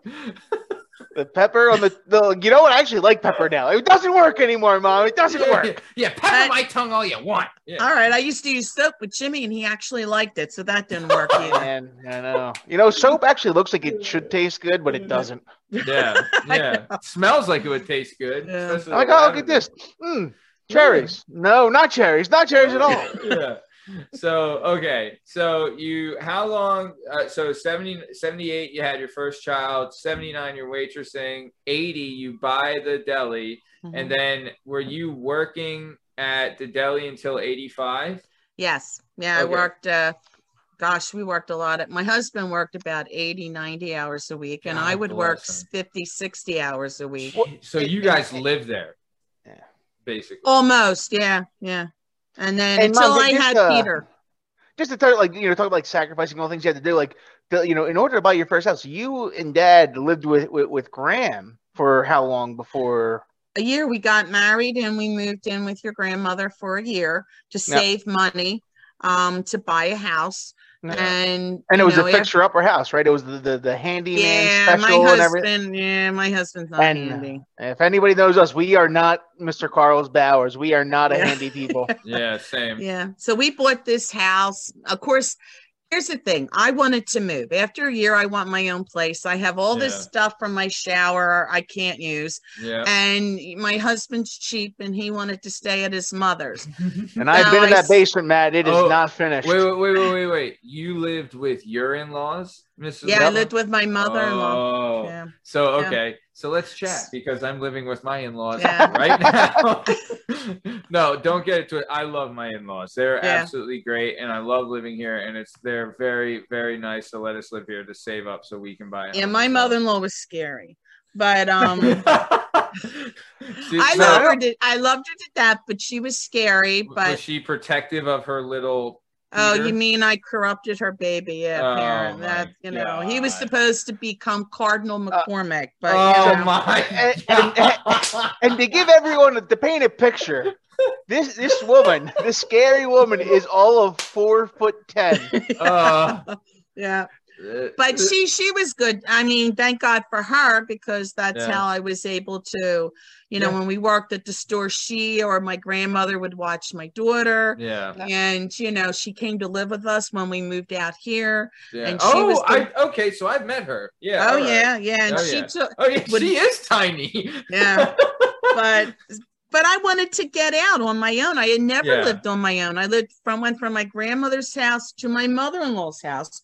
So Yeah. after a year i said i want to move but let's either get an apartment or well we didn't even think about buying a house. I wanted to rent an apartment. So he took us around to a couple of apartments this realtor. Yeah. um and then you know he said you know it's so expensive to rent Yeah. we thought you know Yeah. and and he says you know if for the same amount of money if not less Yeah. you could buy a house you know and you pay it off over 25 years so we went to see some houses and we saw this one and um i mean i liked it it needed a lot of work this house had been rented for 45 years so it had nothing done to it and the Oh, boy. stove, the oven in the kitchen didn't have degrees. It had on off. for the oven, yeah. Oh, Um, baby. and it had a, a roller, a ringer roller washer in the basement. oh, And I mean, it was just nothing done so for this 45. thing was ancient then. so my husband says, we're going to bid low. Matt, Matt, let me uh, pull up uh, a, a, a Google uh, Maps real quick. oh, quick. here, yeah. I'll send you a. Uh, I'll let you do the the gimmick here. Go ahead. So okay, so let me while you're pulling it up, I'll ask some stuff. So you're you buy a fixer upper. Okay, is this yeah, it? there it is. Uh, okay, We the- did a lot of work one? to that house. The well, we paid have people to do a lot of work to the house. Yeah, that's a nice little gimmick. Can you zoom in? Not No, it quite.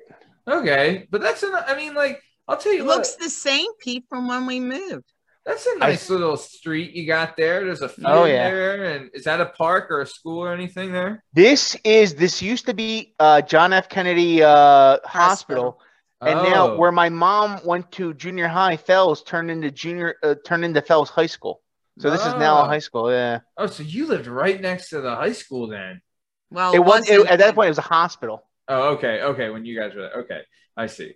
So, all right. So you buy this house that hasn't had any work done on it Mhm. for 45 years, Mhm. and you're there and you're doing your thing, so you move in and right away you're like we got to start we got to upgrade at least you know to get a working stove and a and Well, a, no, no, I, I kept that stove for a while. oh Um, it worked. Uh, you know, you just put a thermometer inside and it'll tell you how hot it is. And oh okay cooked Ain't my first turkey in there. hey. But we did. My husband decided, you know, the the walls they were plaster, and he said, "I think we need to put new plaster up."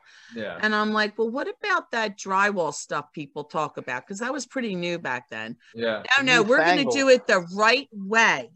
And and of course, this is Mr. Handy Not. So you know, you know. So here we go. by We in his mixed looks. we just mixed up this plaster outside and we you had to Oh put the oh, chicken God. wire up and then you Oh had to my put it all on. We don't know what we're doing and my aunt brings her husband new husband or guy she was dating to see the house and he does a lot of handiwork. And he said oh you're going to have to take that down. And it's like well what do you mean we got to take it down? He says you got the top coat on the bottom and the bottom coat on the top and, and you and you got to rip that all out and Oh. so Man, this was uh this was pre YouTube. yeah, yeah, yeah, yeah. Oh my so we ended God. up having to rip it down and i looked at him he said okay we'll get drywall and he got his brother-in-law to put the drywall up and, oh man. and then after that we ended up my brother-in-law um, pete's my husband's brother-in-law at the time helped um, panel the house so Yeah. this paneling covered up all kinds of defects in the Oh, wall Yeah. and my grandmother for you know a housewarming bought us rugs you know Yeah. and oh, so it's uh, wood floors. it had hardwood Mm. floors yeah That's so we- nice. yeah, so that's a nice touch. wall to Well, wall Matt, this was bef- th- back then. People didn't like hardwood, so you wanted to cover it up with some Oh, nice fresh carpet. Yeah. yeah, yeah, yeah. so we And, and you mom, know, what? my mom will, will point this out to say because we have hardwood floors in my home, but when I go back to my parents' house on their uh, family room floor, I like to lay out on the carpet because it's nice and Oh, comfortable, and I can like stretch my big back out. yeah. I love, dude. Carpet, nice carpet makes a difference. Oh, for yeah. sure. Yeah, yeah, it took us a number of years, but over the years we redid that house top to bottom. Nice. We didn't do it. We hired. No, though my husband did put the paneling and drop ceiling up. All right, Not- there you well, go. You know, All when we had our first child, which Yeah. was still there when we left. there you go. and but we paid other people to you know we had friends and and fireman friends who one did the kitchen and one did the redid the whole house and put in new windows and you know over the years we were there for 19 years then. So you okay? So you guys buy the deli, and you guys are just putting in a ton of work at the deli from we'll Mhm. say eighty to eighty-five, and it's you guys are living there while you buy a house and repair it. no Oh, we were living in the house when we bought it Okay, okay. So oh, oh okay. So you had you had 78, you had the kid, you live till like till like 79, you're living at your mother-in-law's and then no oh, no okay. we we lived with my mom we got married in 76 Mhm. and we moved down in 77 when we bought the house Oh, okay. Then you had your first kid in Then we- 78. yeah. Okay. yeah 78 and then 80 you buy the deli, 85 you have your second kid and then I retired. you retired from the deli and then from 85 until 93 92 Yeah, Yeah. 90 I kept having babies. yeah you that's what that you, you, you had five between 85 and 93 right Yeah, 80. I had, yes, yes, I did. Yeah, Okay. I Matt, we had the could, last. uh, we could tell when my mother was pregnant when she wouldn't wear her seatbelt, and all of a sudden I noticed my mom wouldn't have her seatbelt. I'm like, Mom, are you pregnant again? it didn't fit, you know? It's I mean, those seatbelts back then, forget it. They were a death trap. But I remember Pete. I remember one of Pete's first cars was a Nova, and Yeah. this, Oh, this- yeah. the seatbelts were clipped to the ceiling. oh man, that was fun. Love that car. So okay. So uh, then, so so from 85 to let's say 91, 92, that's you were like from so from 85 to 91, you're kind of you know doing the baby thing and all that. Uh, Mhm. You would have your last kid in 93, but from 91 to 92, that's when you started in nursing school. Is that right? Yeah, I went to the local community college to start taking uh, prerequisites Okay. um, that you need, like your English, your sciences, and stuff Yeah. like that.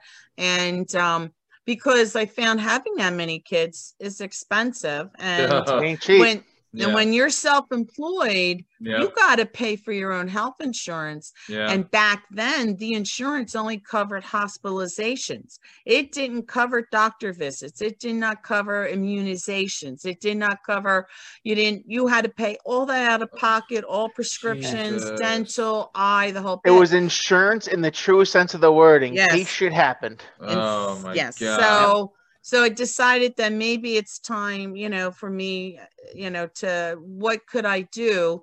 What kind of job could I do that wouldn't really interfere with my kids a whole lot? So it was either teaching or nursing. Because then nurses, you know, started working three 12 hour shifts a week and it's full time. Or, you know, work just weekends, 12, two 12 hour shifts on the weekends, and you've got pay and benefits for full time. So I ended up going to working towards nursing school. So I started nursing school in 92 um, with, And mom, how No. old are you at this point? oh, I think I was third. I started in, nur- oh gosh, how old was I? I started. as soon Uh, you as- can't be more than 26 because you're only 25 Oh, now. You, you.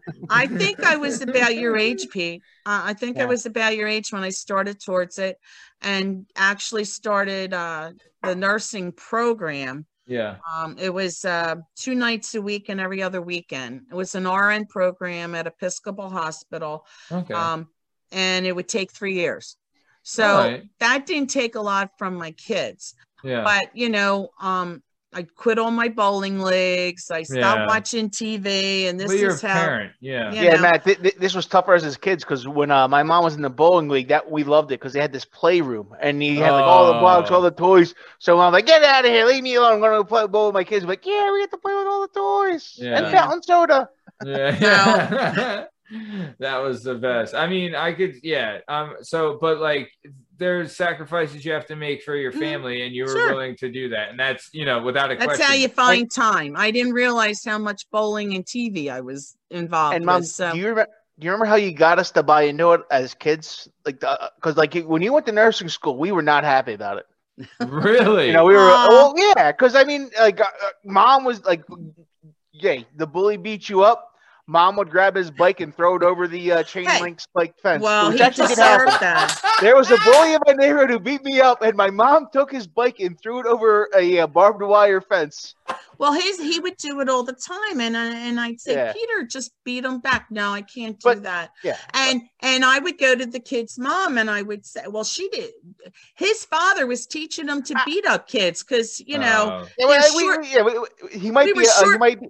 His brother might be a friend, uh, uh, uh, a listener of the show, so we don't want to get into it too much. but he would beat up Yeah. and the mom would not do anything so Yeah. one day well they started to get along Yeah. and one day um, did become friends, yeah. he he did you know he threw peter's football new football over into this lot which this high fence and i said why did you do that and he just shrugged you know and i said would you go get that for him and because he was angry with another kid and he thought it was that kid's football Oh, God. so, and he refused. I said, Oh, I've had it. You know, this is years of this. So I picked up his bike and I threw it over the fence.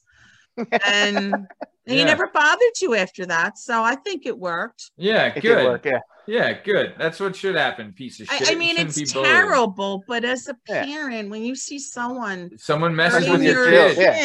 kid, even though they're a kid, you just, and you have to hold back. But Yeah. so it's better that I But- threw the but that- bike than yeah. him. Yeah. But that, but I mean, that, that's why as kids we were a little upset because, like, you know, we had Graham to watch out, which is great, but at the same time, like, Graham's not throwing bikes over over fences. like, we're not getting that. We're not getting that all out Al Capone protection that we were. Probably not my proudest moment, but oh you know, my god. I But I got remember- the point across. Yeah, I Yeah. remember my mom goes, you know why I'm I'm doing this? Like, you know how you guys like to get water ice and ice cream from the ice cream trucks? I'm like, yeah. She's like, well, that's disposable income, and we don't have much of that right now. But if I become a nurse, then we'll have more disposable income, and then you guys can get uh water ice. And I'm like, with a pretzel? And she goes, with a pretzel. and I'm like, oh, yeah, let's do it. Go to school, mom. I love I love how you're just real like being real. Look, look, you like water ice and pretzels and ice cream and all that fun stuff and footballs. Well, you're not gonna have that if mommy doesn't go to nursing school. You're like, Well, hey, when you have that many kids and two adults in a three bedroom, one bath row home, oh and- baby. four of them are girls, there is Oh. just no way. We needed a Baby. bigger house. Yeah. So all of my water ice money went into the new house. hey, God bless you. Jesus. But you I would mean, get it once in a while. Yeah. no, no, it, No, I'm just you know, it- it's just funny like how you Yeah. were Just able to once in a while. Because I went the- from like, no, you can't go to school to like, oh yeah, she's no, she's got to finish fast. yeah, Like, yeah, yeah, yeah. Mom, water come ice season only Yeah. lasts three months a year. We're already past one of them. Yeah. Uh, dude, I'll tell you what, I feel like the ice cream truck in my neighborhood is year round. I hear that freaking thing. But okay, so let's keep this going. You you did nursing school, and when you Mhm. went in, you knew like pediatrics or teaching, right? It was pediatric, yeah, pediatrics or labor and delivery Okay, as a okay. nurse. All right. Yeah. So you went in, you do you you get your nursing school, you finish nursing school, and then your specialty was pediatrics when you Mhm. left, and then Yeah. you were on the medical surgery floor. A Uh, pediatric, yeah. okay. yeah. So uh, okay, so and you were doing stuff with like disease then, is that right? Like at the med surgery area, or what? was yeah, you you there? know, kids surgery when it says med surg, so you have, you know, kids that get surgery and after they're recovered from the anesthesia, then they would bring them to our floor and we would take care of them. yeah, You know, pain management, yeah, wound care and things like that. Um, and then medical is, you know, a kid comes in maybe vomiting and diarrhea, is dehydrated, and they, you know, they would admit them, and you would take, you know, take care of them, rehydrate them till they can go home. Uh, back then, um, big thing was AIDS.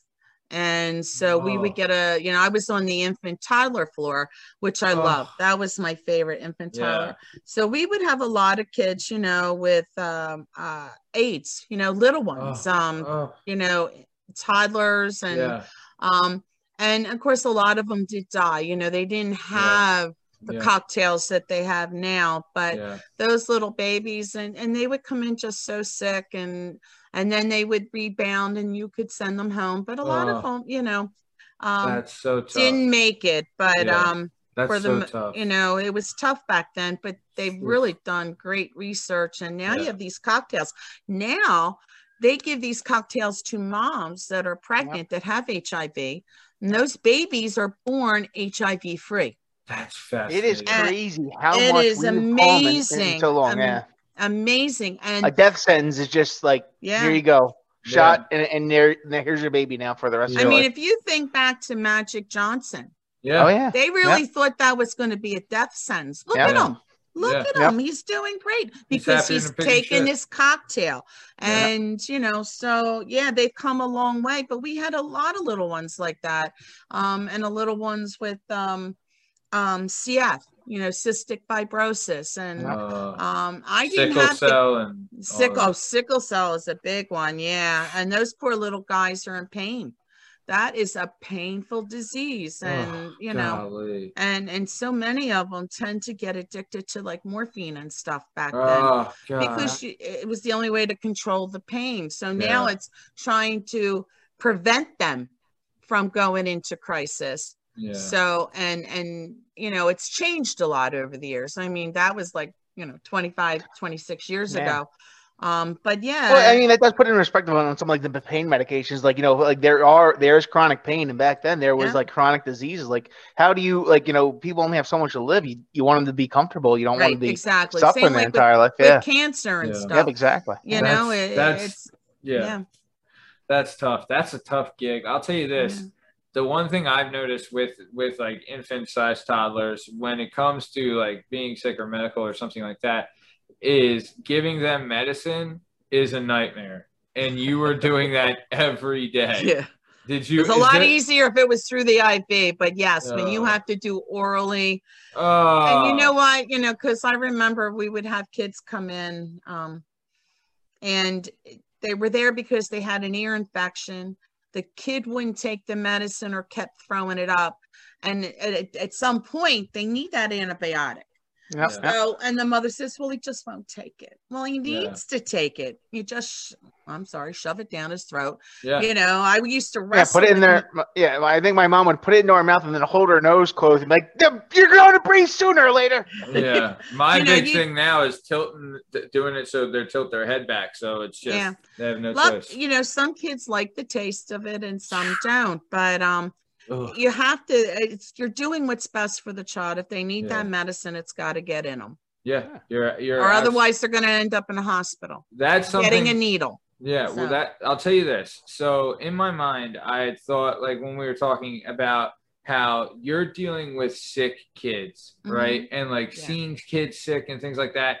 That to me, it's heart wrenching. Like seeing that, and like my first thought was like, how can someone see this all day? Like, what type of person is this?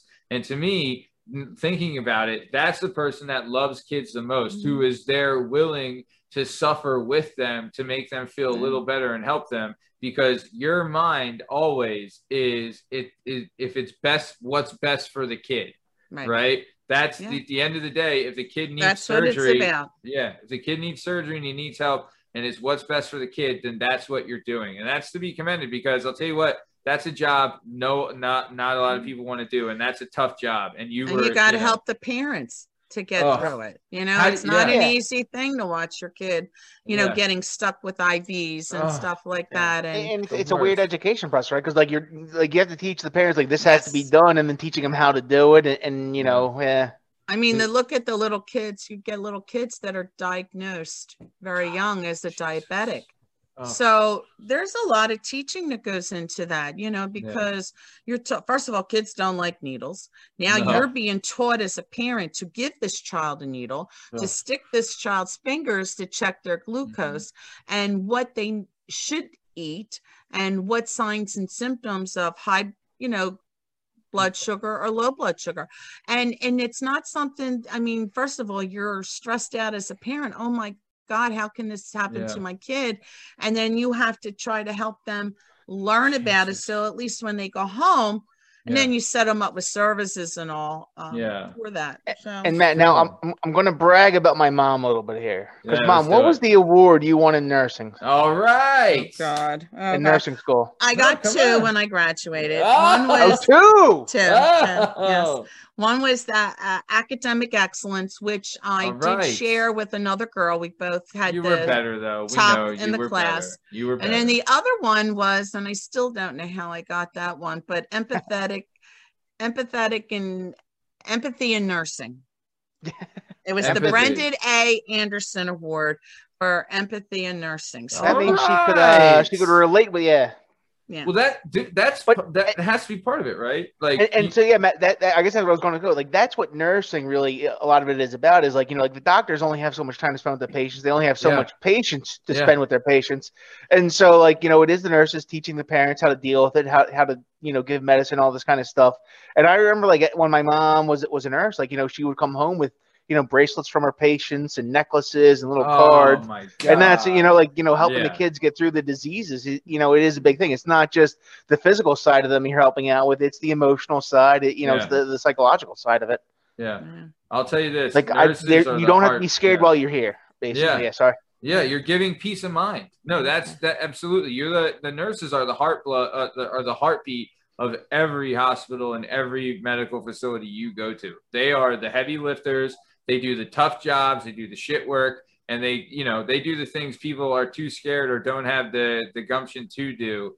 And that's you know I mean I can't speak highly enough about nurses. Every single one of them, and they've all been I mean, everyone I've ever dealt with, they're the real, like, they're the real heroes when you're going to these places. Absolutely.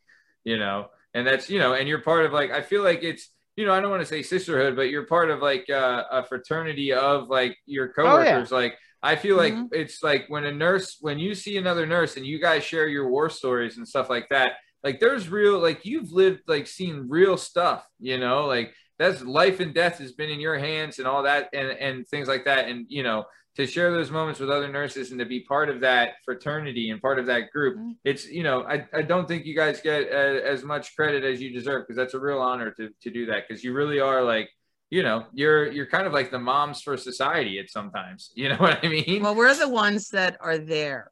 That Yeah. you know, we are the eyes and ears for the doctors. yeah. Yep, You know, exactly. and you work together as a team. And when you're with a good team, you always have backup.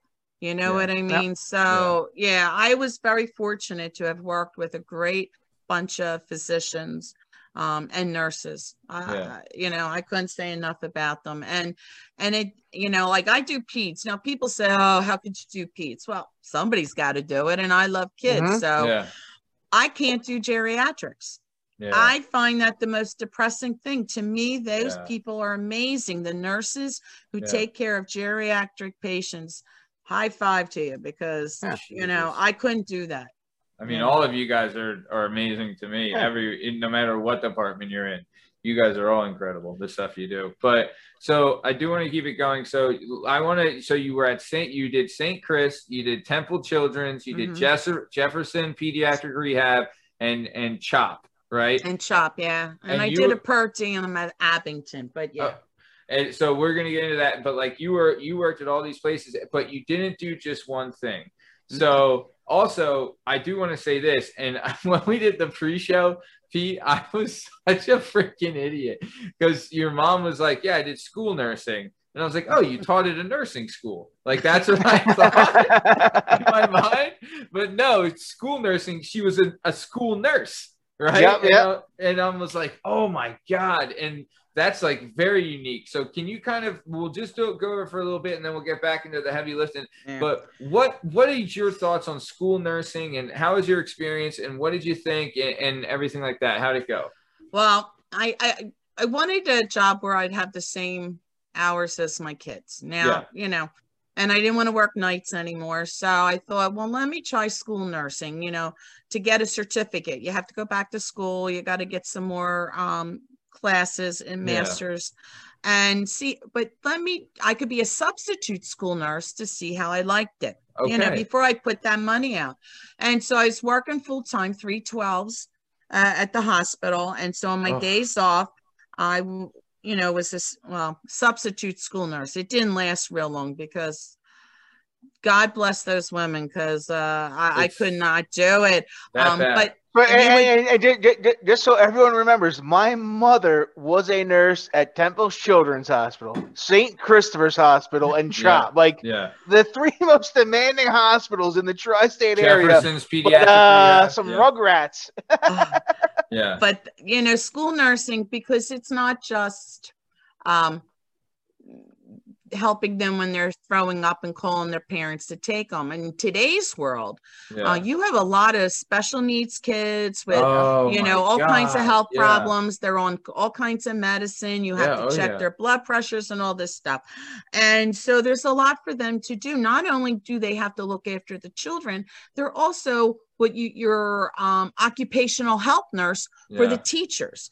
And if there's anything like when i'm a nurse on the floor and somebody something happens all i have to do is call code and in 30 seconds at the most i have 10 20 people surrounding me helping. Yeah. you're a school nurse it's 911 you are the Oh. only one there so it is you. Oh, so my hats off to them. I couldn't do it. After doing it uh, for a couple of months i decided i couldn't be bothered with all the little hypochondriac children Yeah, yeah, who yeah. you know and did you did you know any of them personally?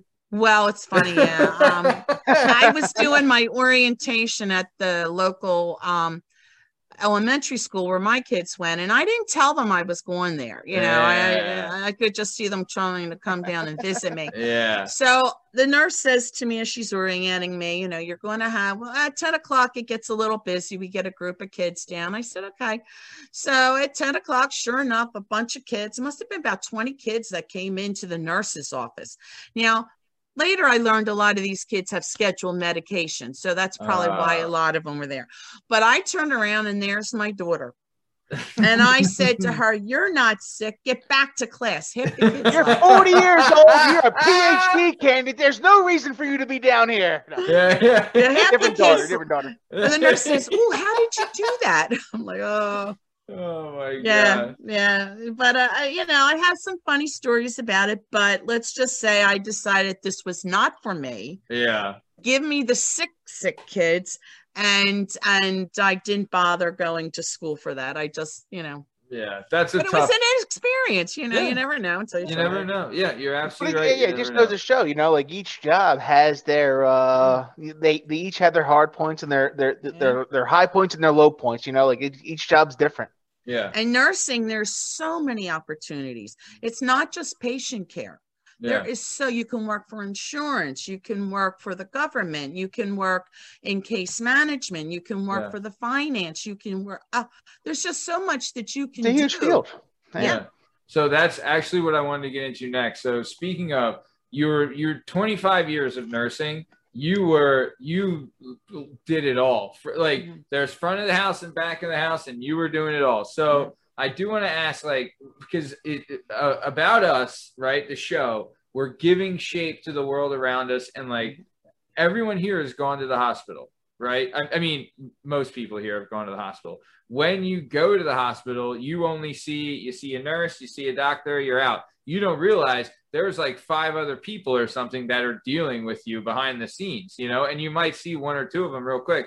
But what is like, and you you just mentioned it, so what is like case management and discharge planning and all those different aspects of like you know the financial and the insurance and all those things kind of you did all of that so can you kind of break down like we'll start with what is case management so what is that person so if i'm going to the hospital what is the case management person doing for me? So me with the case man, discharge planning begins on admission. So if somebody gets admitted to the hospital or they're in the ER and they're going to be sent home and they need supplies, um, case management comes in, looks at what's going on, make sure that we are not overutilizing services like repeat.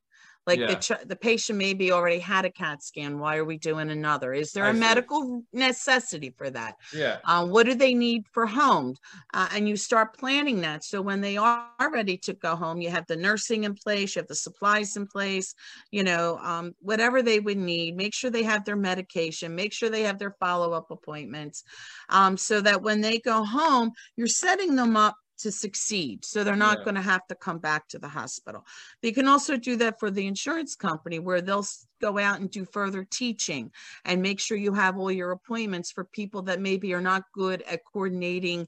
Um, you, you know, the elderly have multiple specialists, you know, they have multiple health problems. So they come into play where they're trying to help coordinate, keep you out of the hospital. Oh, um, wow. and you know we also you know from a case management there's um, what they call utilization review. You're calling in what's going on medically with the patient with the insurance company to make sure the hospital try to get the hospital paid. You know you know Yeah. they'll either approve it or they'll deny it um, another part of that was when i was the appeals coordinator. So if the hospital got denied for not met meeting medical necessity i would appeal that to the insurance company uh, Oh, write letters and Yep, and you know and appeal that. And you know i had a pretty good overturn rate uh, and i worked with a great medical director. So we were a good team together to get this overturned. So, so real quick Well, it, yeah, and, and so like this is something like I, I think people don't realize with the medical field is like somebody Yeah. I don't want to say it's arbitrary, but like medical billing is like its own animal, and like Yeah. getting the insurance company to pay up for procedures yeah, is not that easy. So like you know, some of us go in there and, and you know our bills are just taken care of, and a lot of us like we end up with these bills. I'm like, oh my god, how am I going to handle this? And this is a job where like this is somebody that's fighting for you on your behalf to make sure like, hey, look, you've paid for this insurance. They should you're entitled to this health care, and we're going to make sure that you get it. You know, so Yeah. it is a uh, an important job behind the scenes that a lot of people don't know that it, it even exists. Oh yeah, and and people should be thanking their lucky stars that they have someone that like Mrs. McCormick that is fighting for them because I guarantee Cares like, about their job, yeah. yeah, and like you've saved people thousands and thousands of dollars that they would have to pay for a medical procedure that should have been covered by insurance, but one little miss up here and and you know, and now i you're mean if you don't have the right diagnosis with Yep. that surgery procedure they're not going to pay for it. And a Oh, lot of you know so it's not their fault it's just sometimes uh the wrong click on the computer Oh, you know, you know, stuff like that. And then. But it, it, I guess what I'm saying is it takes somebody not- caring enough to it takes somebody that cares enough to know to find out that that's the wrong code. Because a lot of people will just be like, "Oh, the Yeah. code is the code." Right. yeah, Like, they there you don't go. care. Money out of their pockets, not my money. Happy hour care. starts at six. Yeah, Gotta yeah. get out of here. Moving Yeah. forward, but you were there fighting for the people. for the people and yeah. for the hospital because really um, people think hospitals make a lot of money and they they actually provide a lot more free care than people realize Oh yeah, because Yeah. you're doing what's right for the patient yeah. and then you worry about it on the back end which is where we came in to fight for it and to advocate and you know um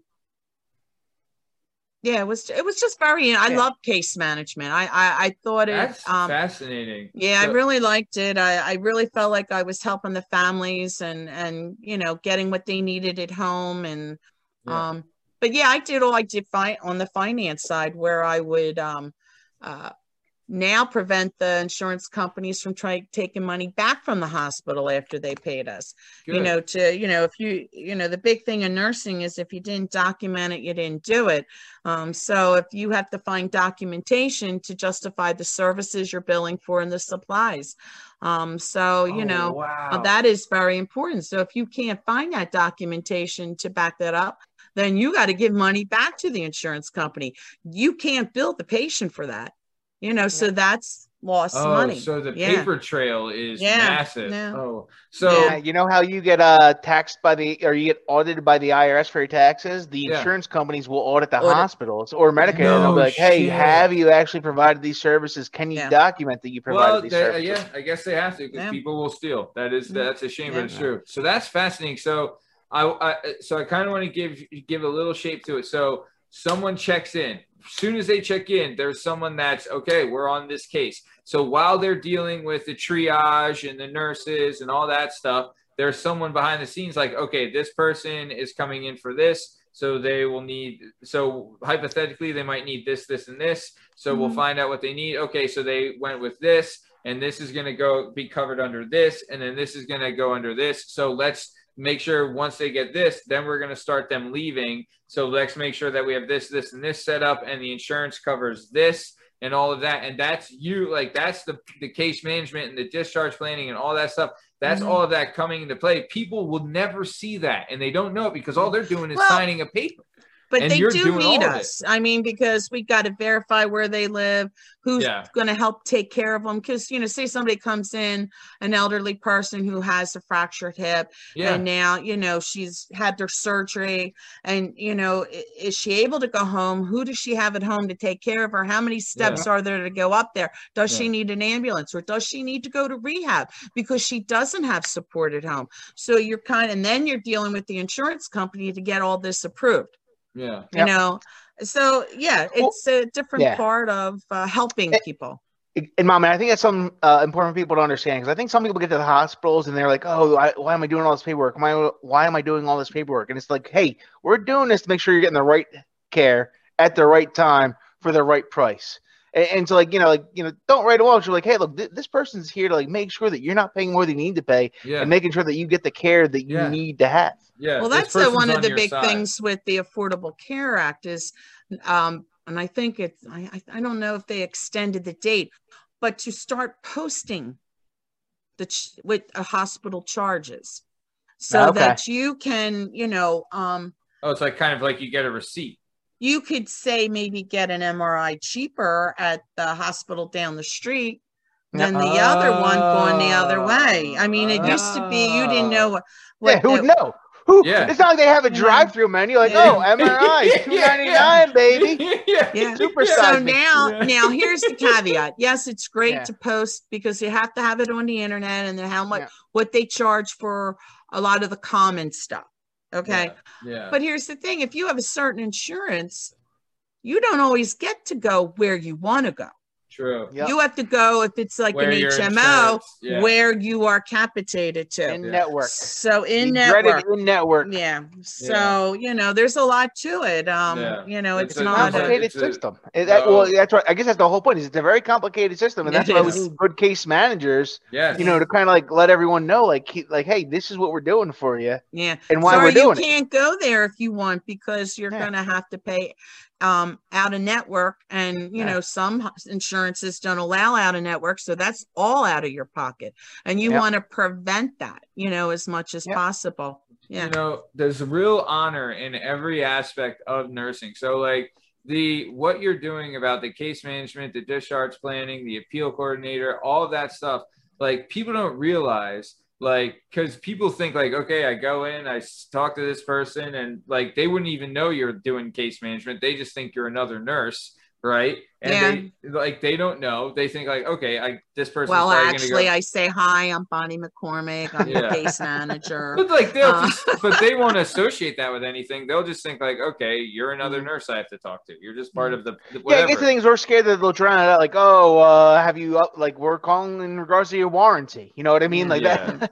yeah, but like, but also the, I mean, there's a lot of honor in it because if you don't do your job, like if you're just like, okay, they check this, this, and this, screw them, whatever, and what you know what I mean, like just did it like that and just Mhm. did like got what you need to get done and didn't go the extra and didn't do like the extra things and try and help people. Then these people are out of luck and out of money and they're getting shortchanged. Like that could happen, right? Like if you didn't, I really- guess if you had nurses that weren't, I mean, because if there's not a case manager, and I've done it when I was a nurse on the floor, sometimes you have to take the lead.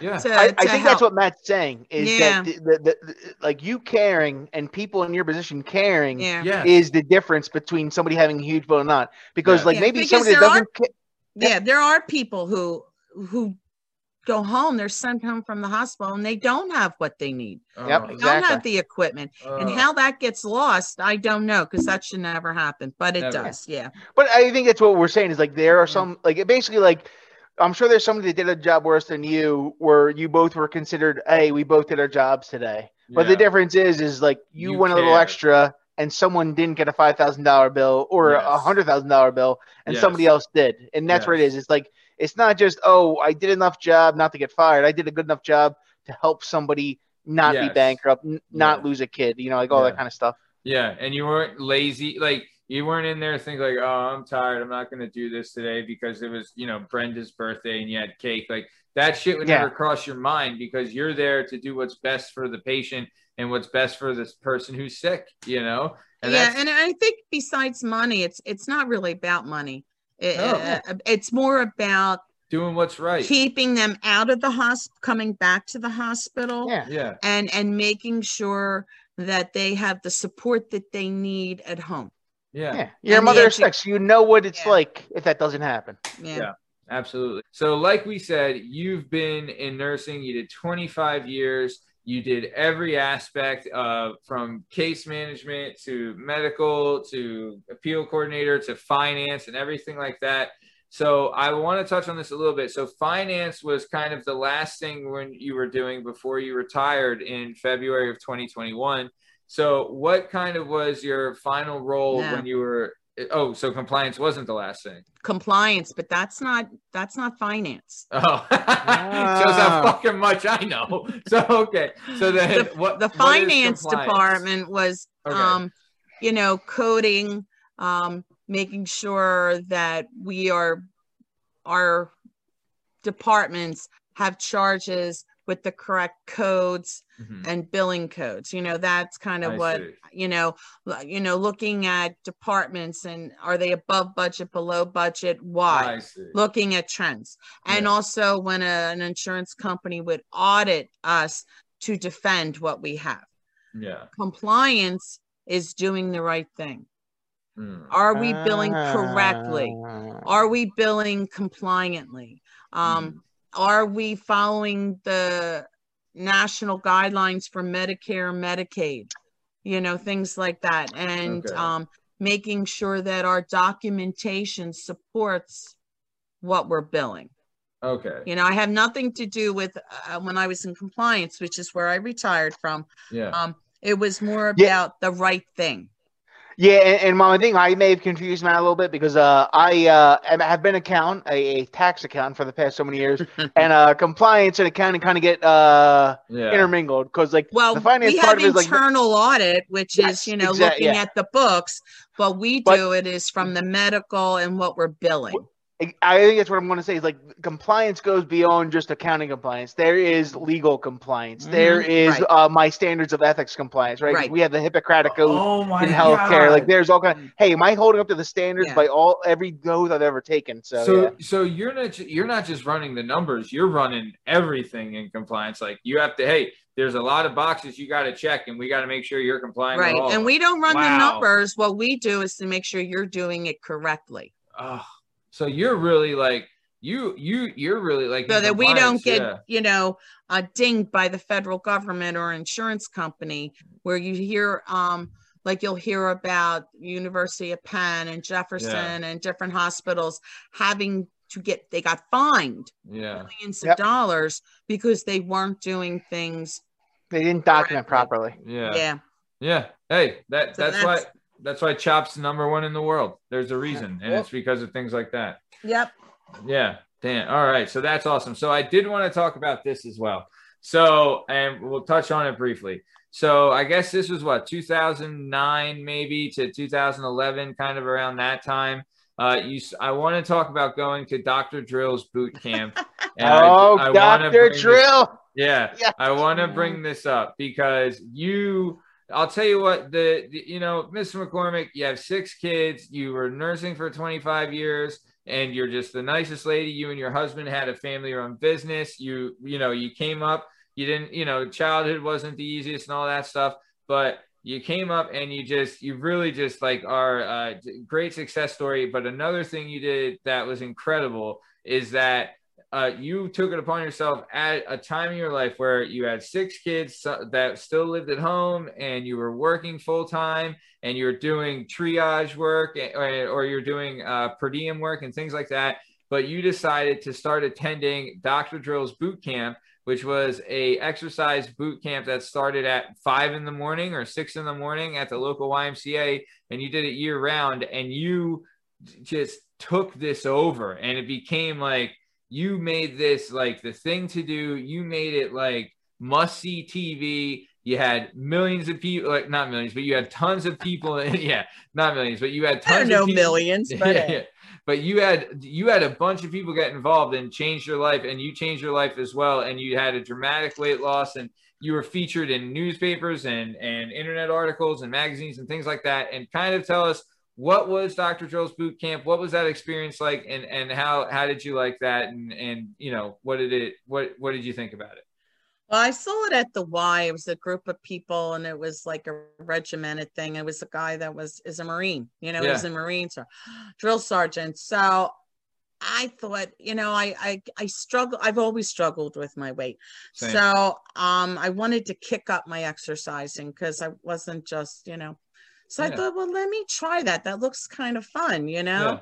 Yeah. Um, oh gosh, I, I joined, and I mean, I almost quit the first day. It, I, I mean, first of all, you got to make sure you're hydrated. I apparently Oh. had wine the day before, so oh, big Um, mistake. One, Yeah, one the, uh, last night before we go in. uh, Oh, yeah, you don't ever do that. And I remember thinking, oh my God, this is so hard.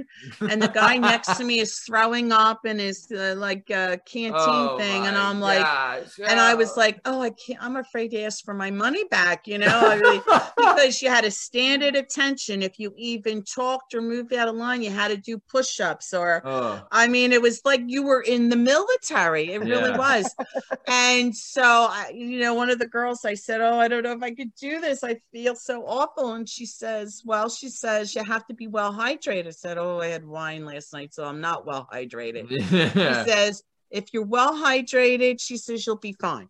I said, okay. So I thought, well, let I'll give it another shot, another day, because we did it three days a week. yeah. And you know, we had to be there if you were on time, you're late was the, you know, It's the at military 05 moniker. 0530. So yeah. um, so I would got there and I didn't drink wine. I drank a lot of water, you know, uh, ate and all that, and then came in the next morning and I was able to get through it. And I thought I could do this for eight weeks, Yeah. and then I don't have to ever see him again or any Yeah. of these people. And you got your money's worth. And I did it for three years. I just absolutely loved it. It took I got- over. Oh my gosh, I, I did lose a lot of weight. And unfortunately, after I stopped, I also gained it back. Oh, stop. I don't but, want to hear you know, look great. but, I, you know, but it was, I just, and until this day, they are the greatest bunch of people. Yeah. I have friends that I still have as friends all these years. He just did a reunion in White's Road.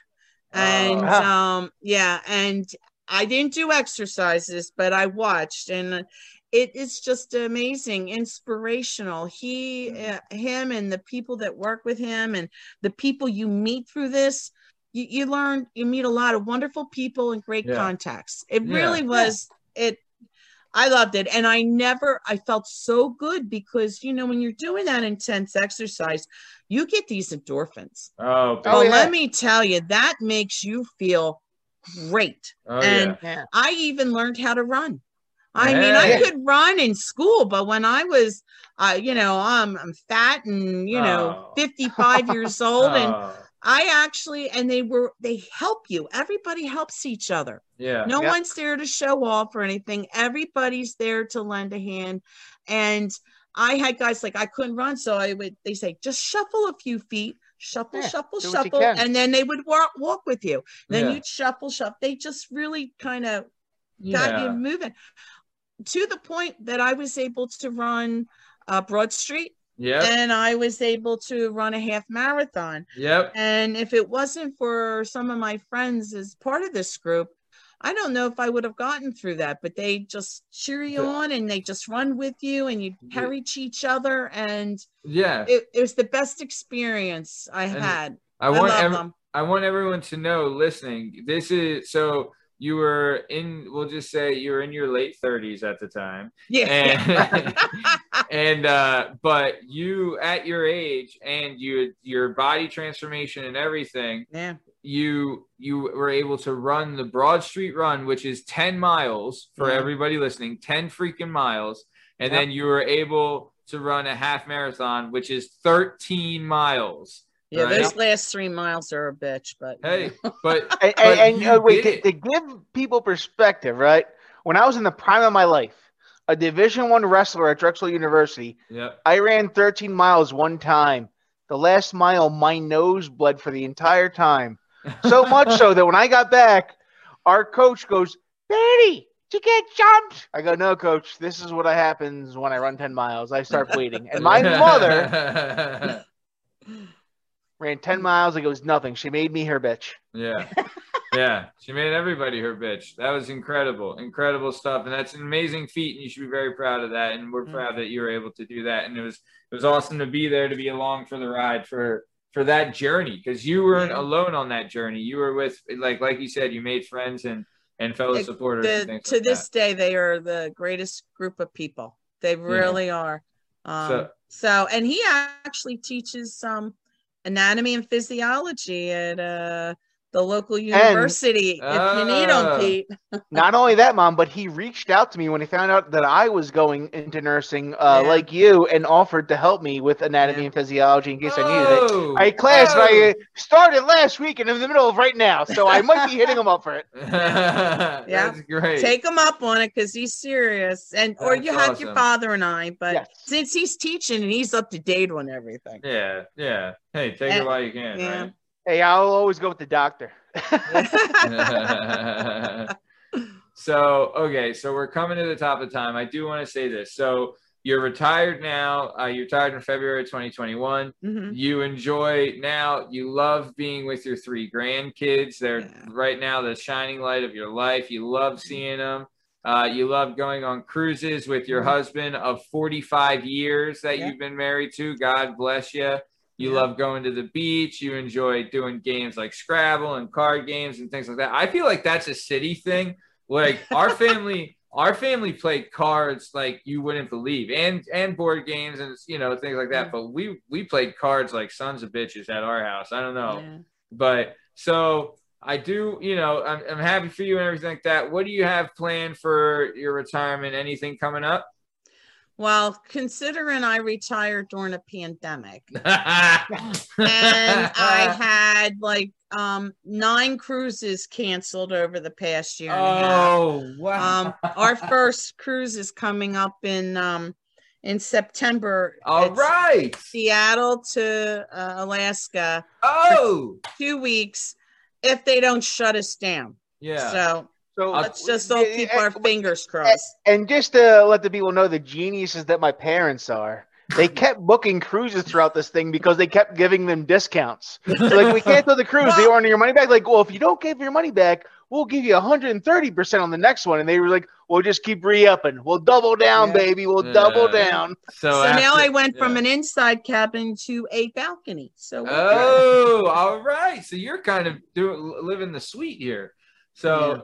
Nice. So I know this uh, former guest of the show, friend of the show, uh, Mr. Carl Bowers. Him and his wife did the the trip to Alaska, and he was saying, you know, and he, you know, he and he's he was over the moon about it, Yeah. saying it was beautiful, breathtaking, gorgeous, the air, everything. He loved it. He did like a train kind of cruise kind of thing, but Yeah. he he thought it was he he loved he loved the hell out of it. He says great. So I'm excited. That's gonna that sounds like I would love like Alaska to me seems fascinating, you know, and just Yeah. going up there, seeing everything. So I I just hope you guys have the best time.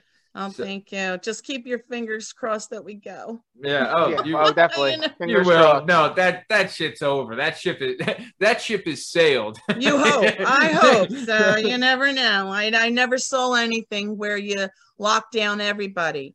It Yeah. used to be when there was pandemic or diseases, you quarantined the sick Yeah. Yeah. and the healthy went on. But with something we know nothing about that was completely new, Plus, you just got to yeah. err on the side of caution.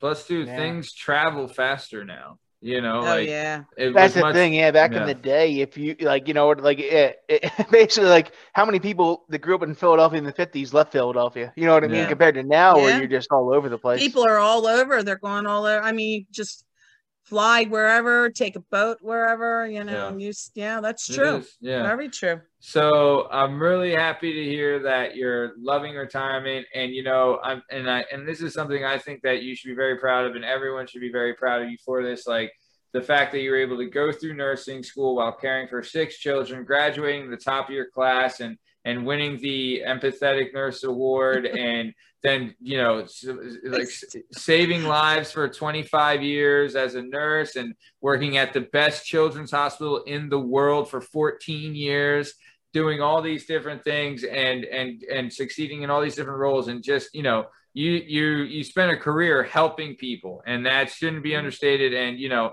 I can't thank you enough and I think everyone should be very appreciative for what you and all the nurse and the work all every nurse does out there. So you know uh, but Thank good on you, Matt. of course, of course. Thank you. So we're coming to the top of time. So uh, I do want to ask this, and I'm interested to hear your answer. So out of e- every job you had, every job, every role, if you could pick one job, right, that you could have done that would have supported your family, would have given you like the income that you needed and lived comfortably and everything like that. Out of all the jobs you had, what job would you pick to do as like your career and you know for that you would have done your whole life? You mean that besides what I've done? Yeah. or no, anything you've done, anything that you had done. Nursing. If you could, Yeah, oh, no, it pediatric stick with nursing.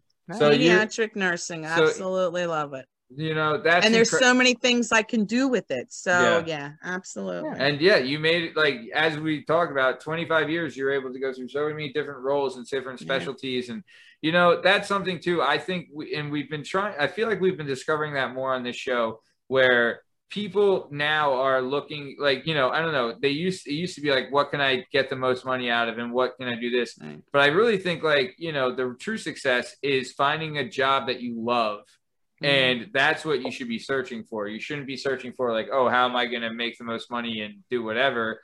You know, yeah, make some money. I'm not saying that, but I'm saying your first Yeah. objective should be to work at work at something that you love doing so you Mm-hmm. you know love what you do for the rest of your life and that's kind of you know you got to do that and work with kids which you love and all that and that's great so Yeah. uh, anything you would like to say to the working perspectives podcast listeners before we take off mrs mccormick Oh gosh.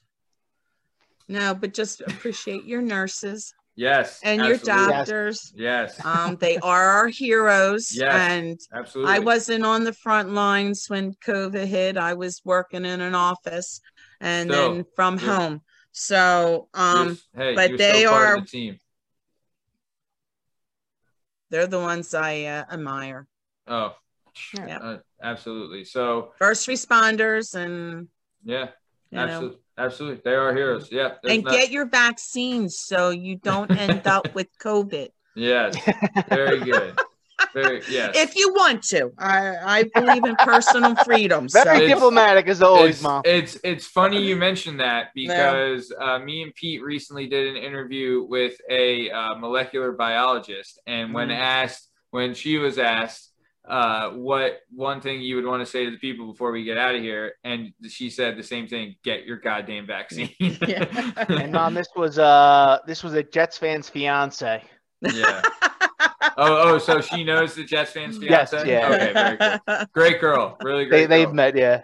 Great interview. Uh, So, all right. So we're coming to the top of time. Uh, Mrs. McCormick, this has just been, I knew this was going to be great. And honestly, this is so awesome to get your story and to get everything. And you, you were great on, you were great. And this has been an excellent interview and I'm over the moon about it. Thank you so much. And Party Boy Pete, anything you want to say to the dozens and dozens before we take off? Absolutely. Uh, so Matt, sometimes I talk about like the word that goes through my head during a podcast, and during this podcast, the word is community. I, I look back at my mother and everything we talked about, and it, like with her, it's all community. But from, from school, from from being raised, from her friends to her jobs, Yeah. until Dr. Drill, uh, you know, saying he'll help me we'll go through A&P. It's always Yeah. been a community effort. Yeah. Um, and then the other thing is too, I just want to thank my mother because not only did her and my father give me the ability to become an accountant, but uh, you know, lo- looking back and knowing that she was able to go back to become a nurse in her 30s made me realize that I could do it too, and that's what I'm doing now. And you know, a, a lot of people are like, oh, how, how, you think you can do this? I'm like, look, my mother did this with six kids at home. yeah. You think I can't do this now with just one beagle? and, and you know, just like a, a lot of intelligence, a lot of strength, a lot of faith, a lot of community has come from my parents. So, you know, thank you for being an amazing mother, and uh, thank you for being on our podcast today. Oh, man. Aw, that's thank great. you, my baby boy. And next time I'll tell the Jimmer story. Oh, my gosh. Jimmers. my Jimmers. No, yeah. that's great. No, that and yeah, thank you. uh, Also, thank you for me as well, Mr. McCormick, because you've been just the best. So, all right. Well, this has been another amazing episode of the Working Perspectives podcast. You can find us on all podcast platforms and YouTube at Working Perspectives Podcast. You can hang out with us on Instagram at Working Perspectives Podcast and follow us on the Twitter and the TikTok at Working P Pod. If you'd like to be a guest on the show and think you have what it takes to jump on the pod and share your story, then email us at workperspectives at gmail.com. Uh, other than that, thank you again, Mrs. McCormick, and stick around for the ad reads at the end of the show. See ya.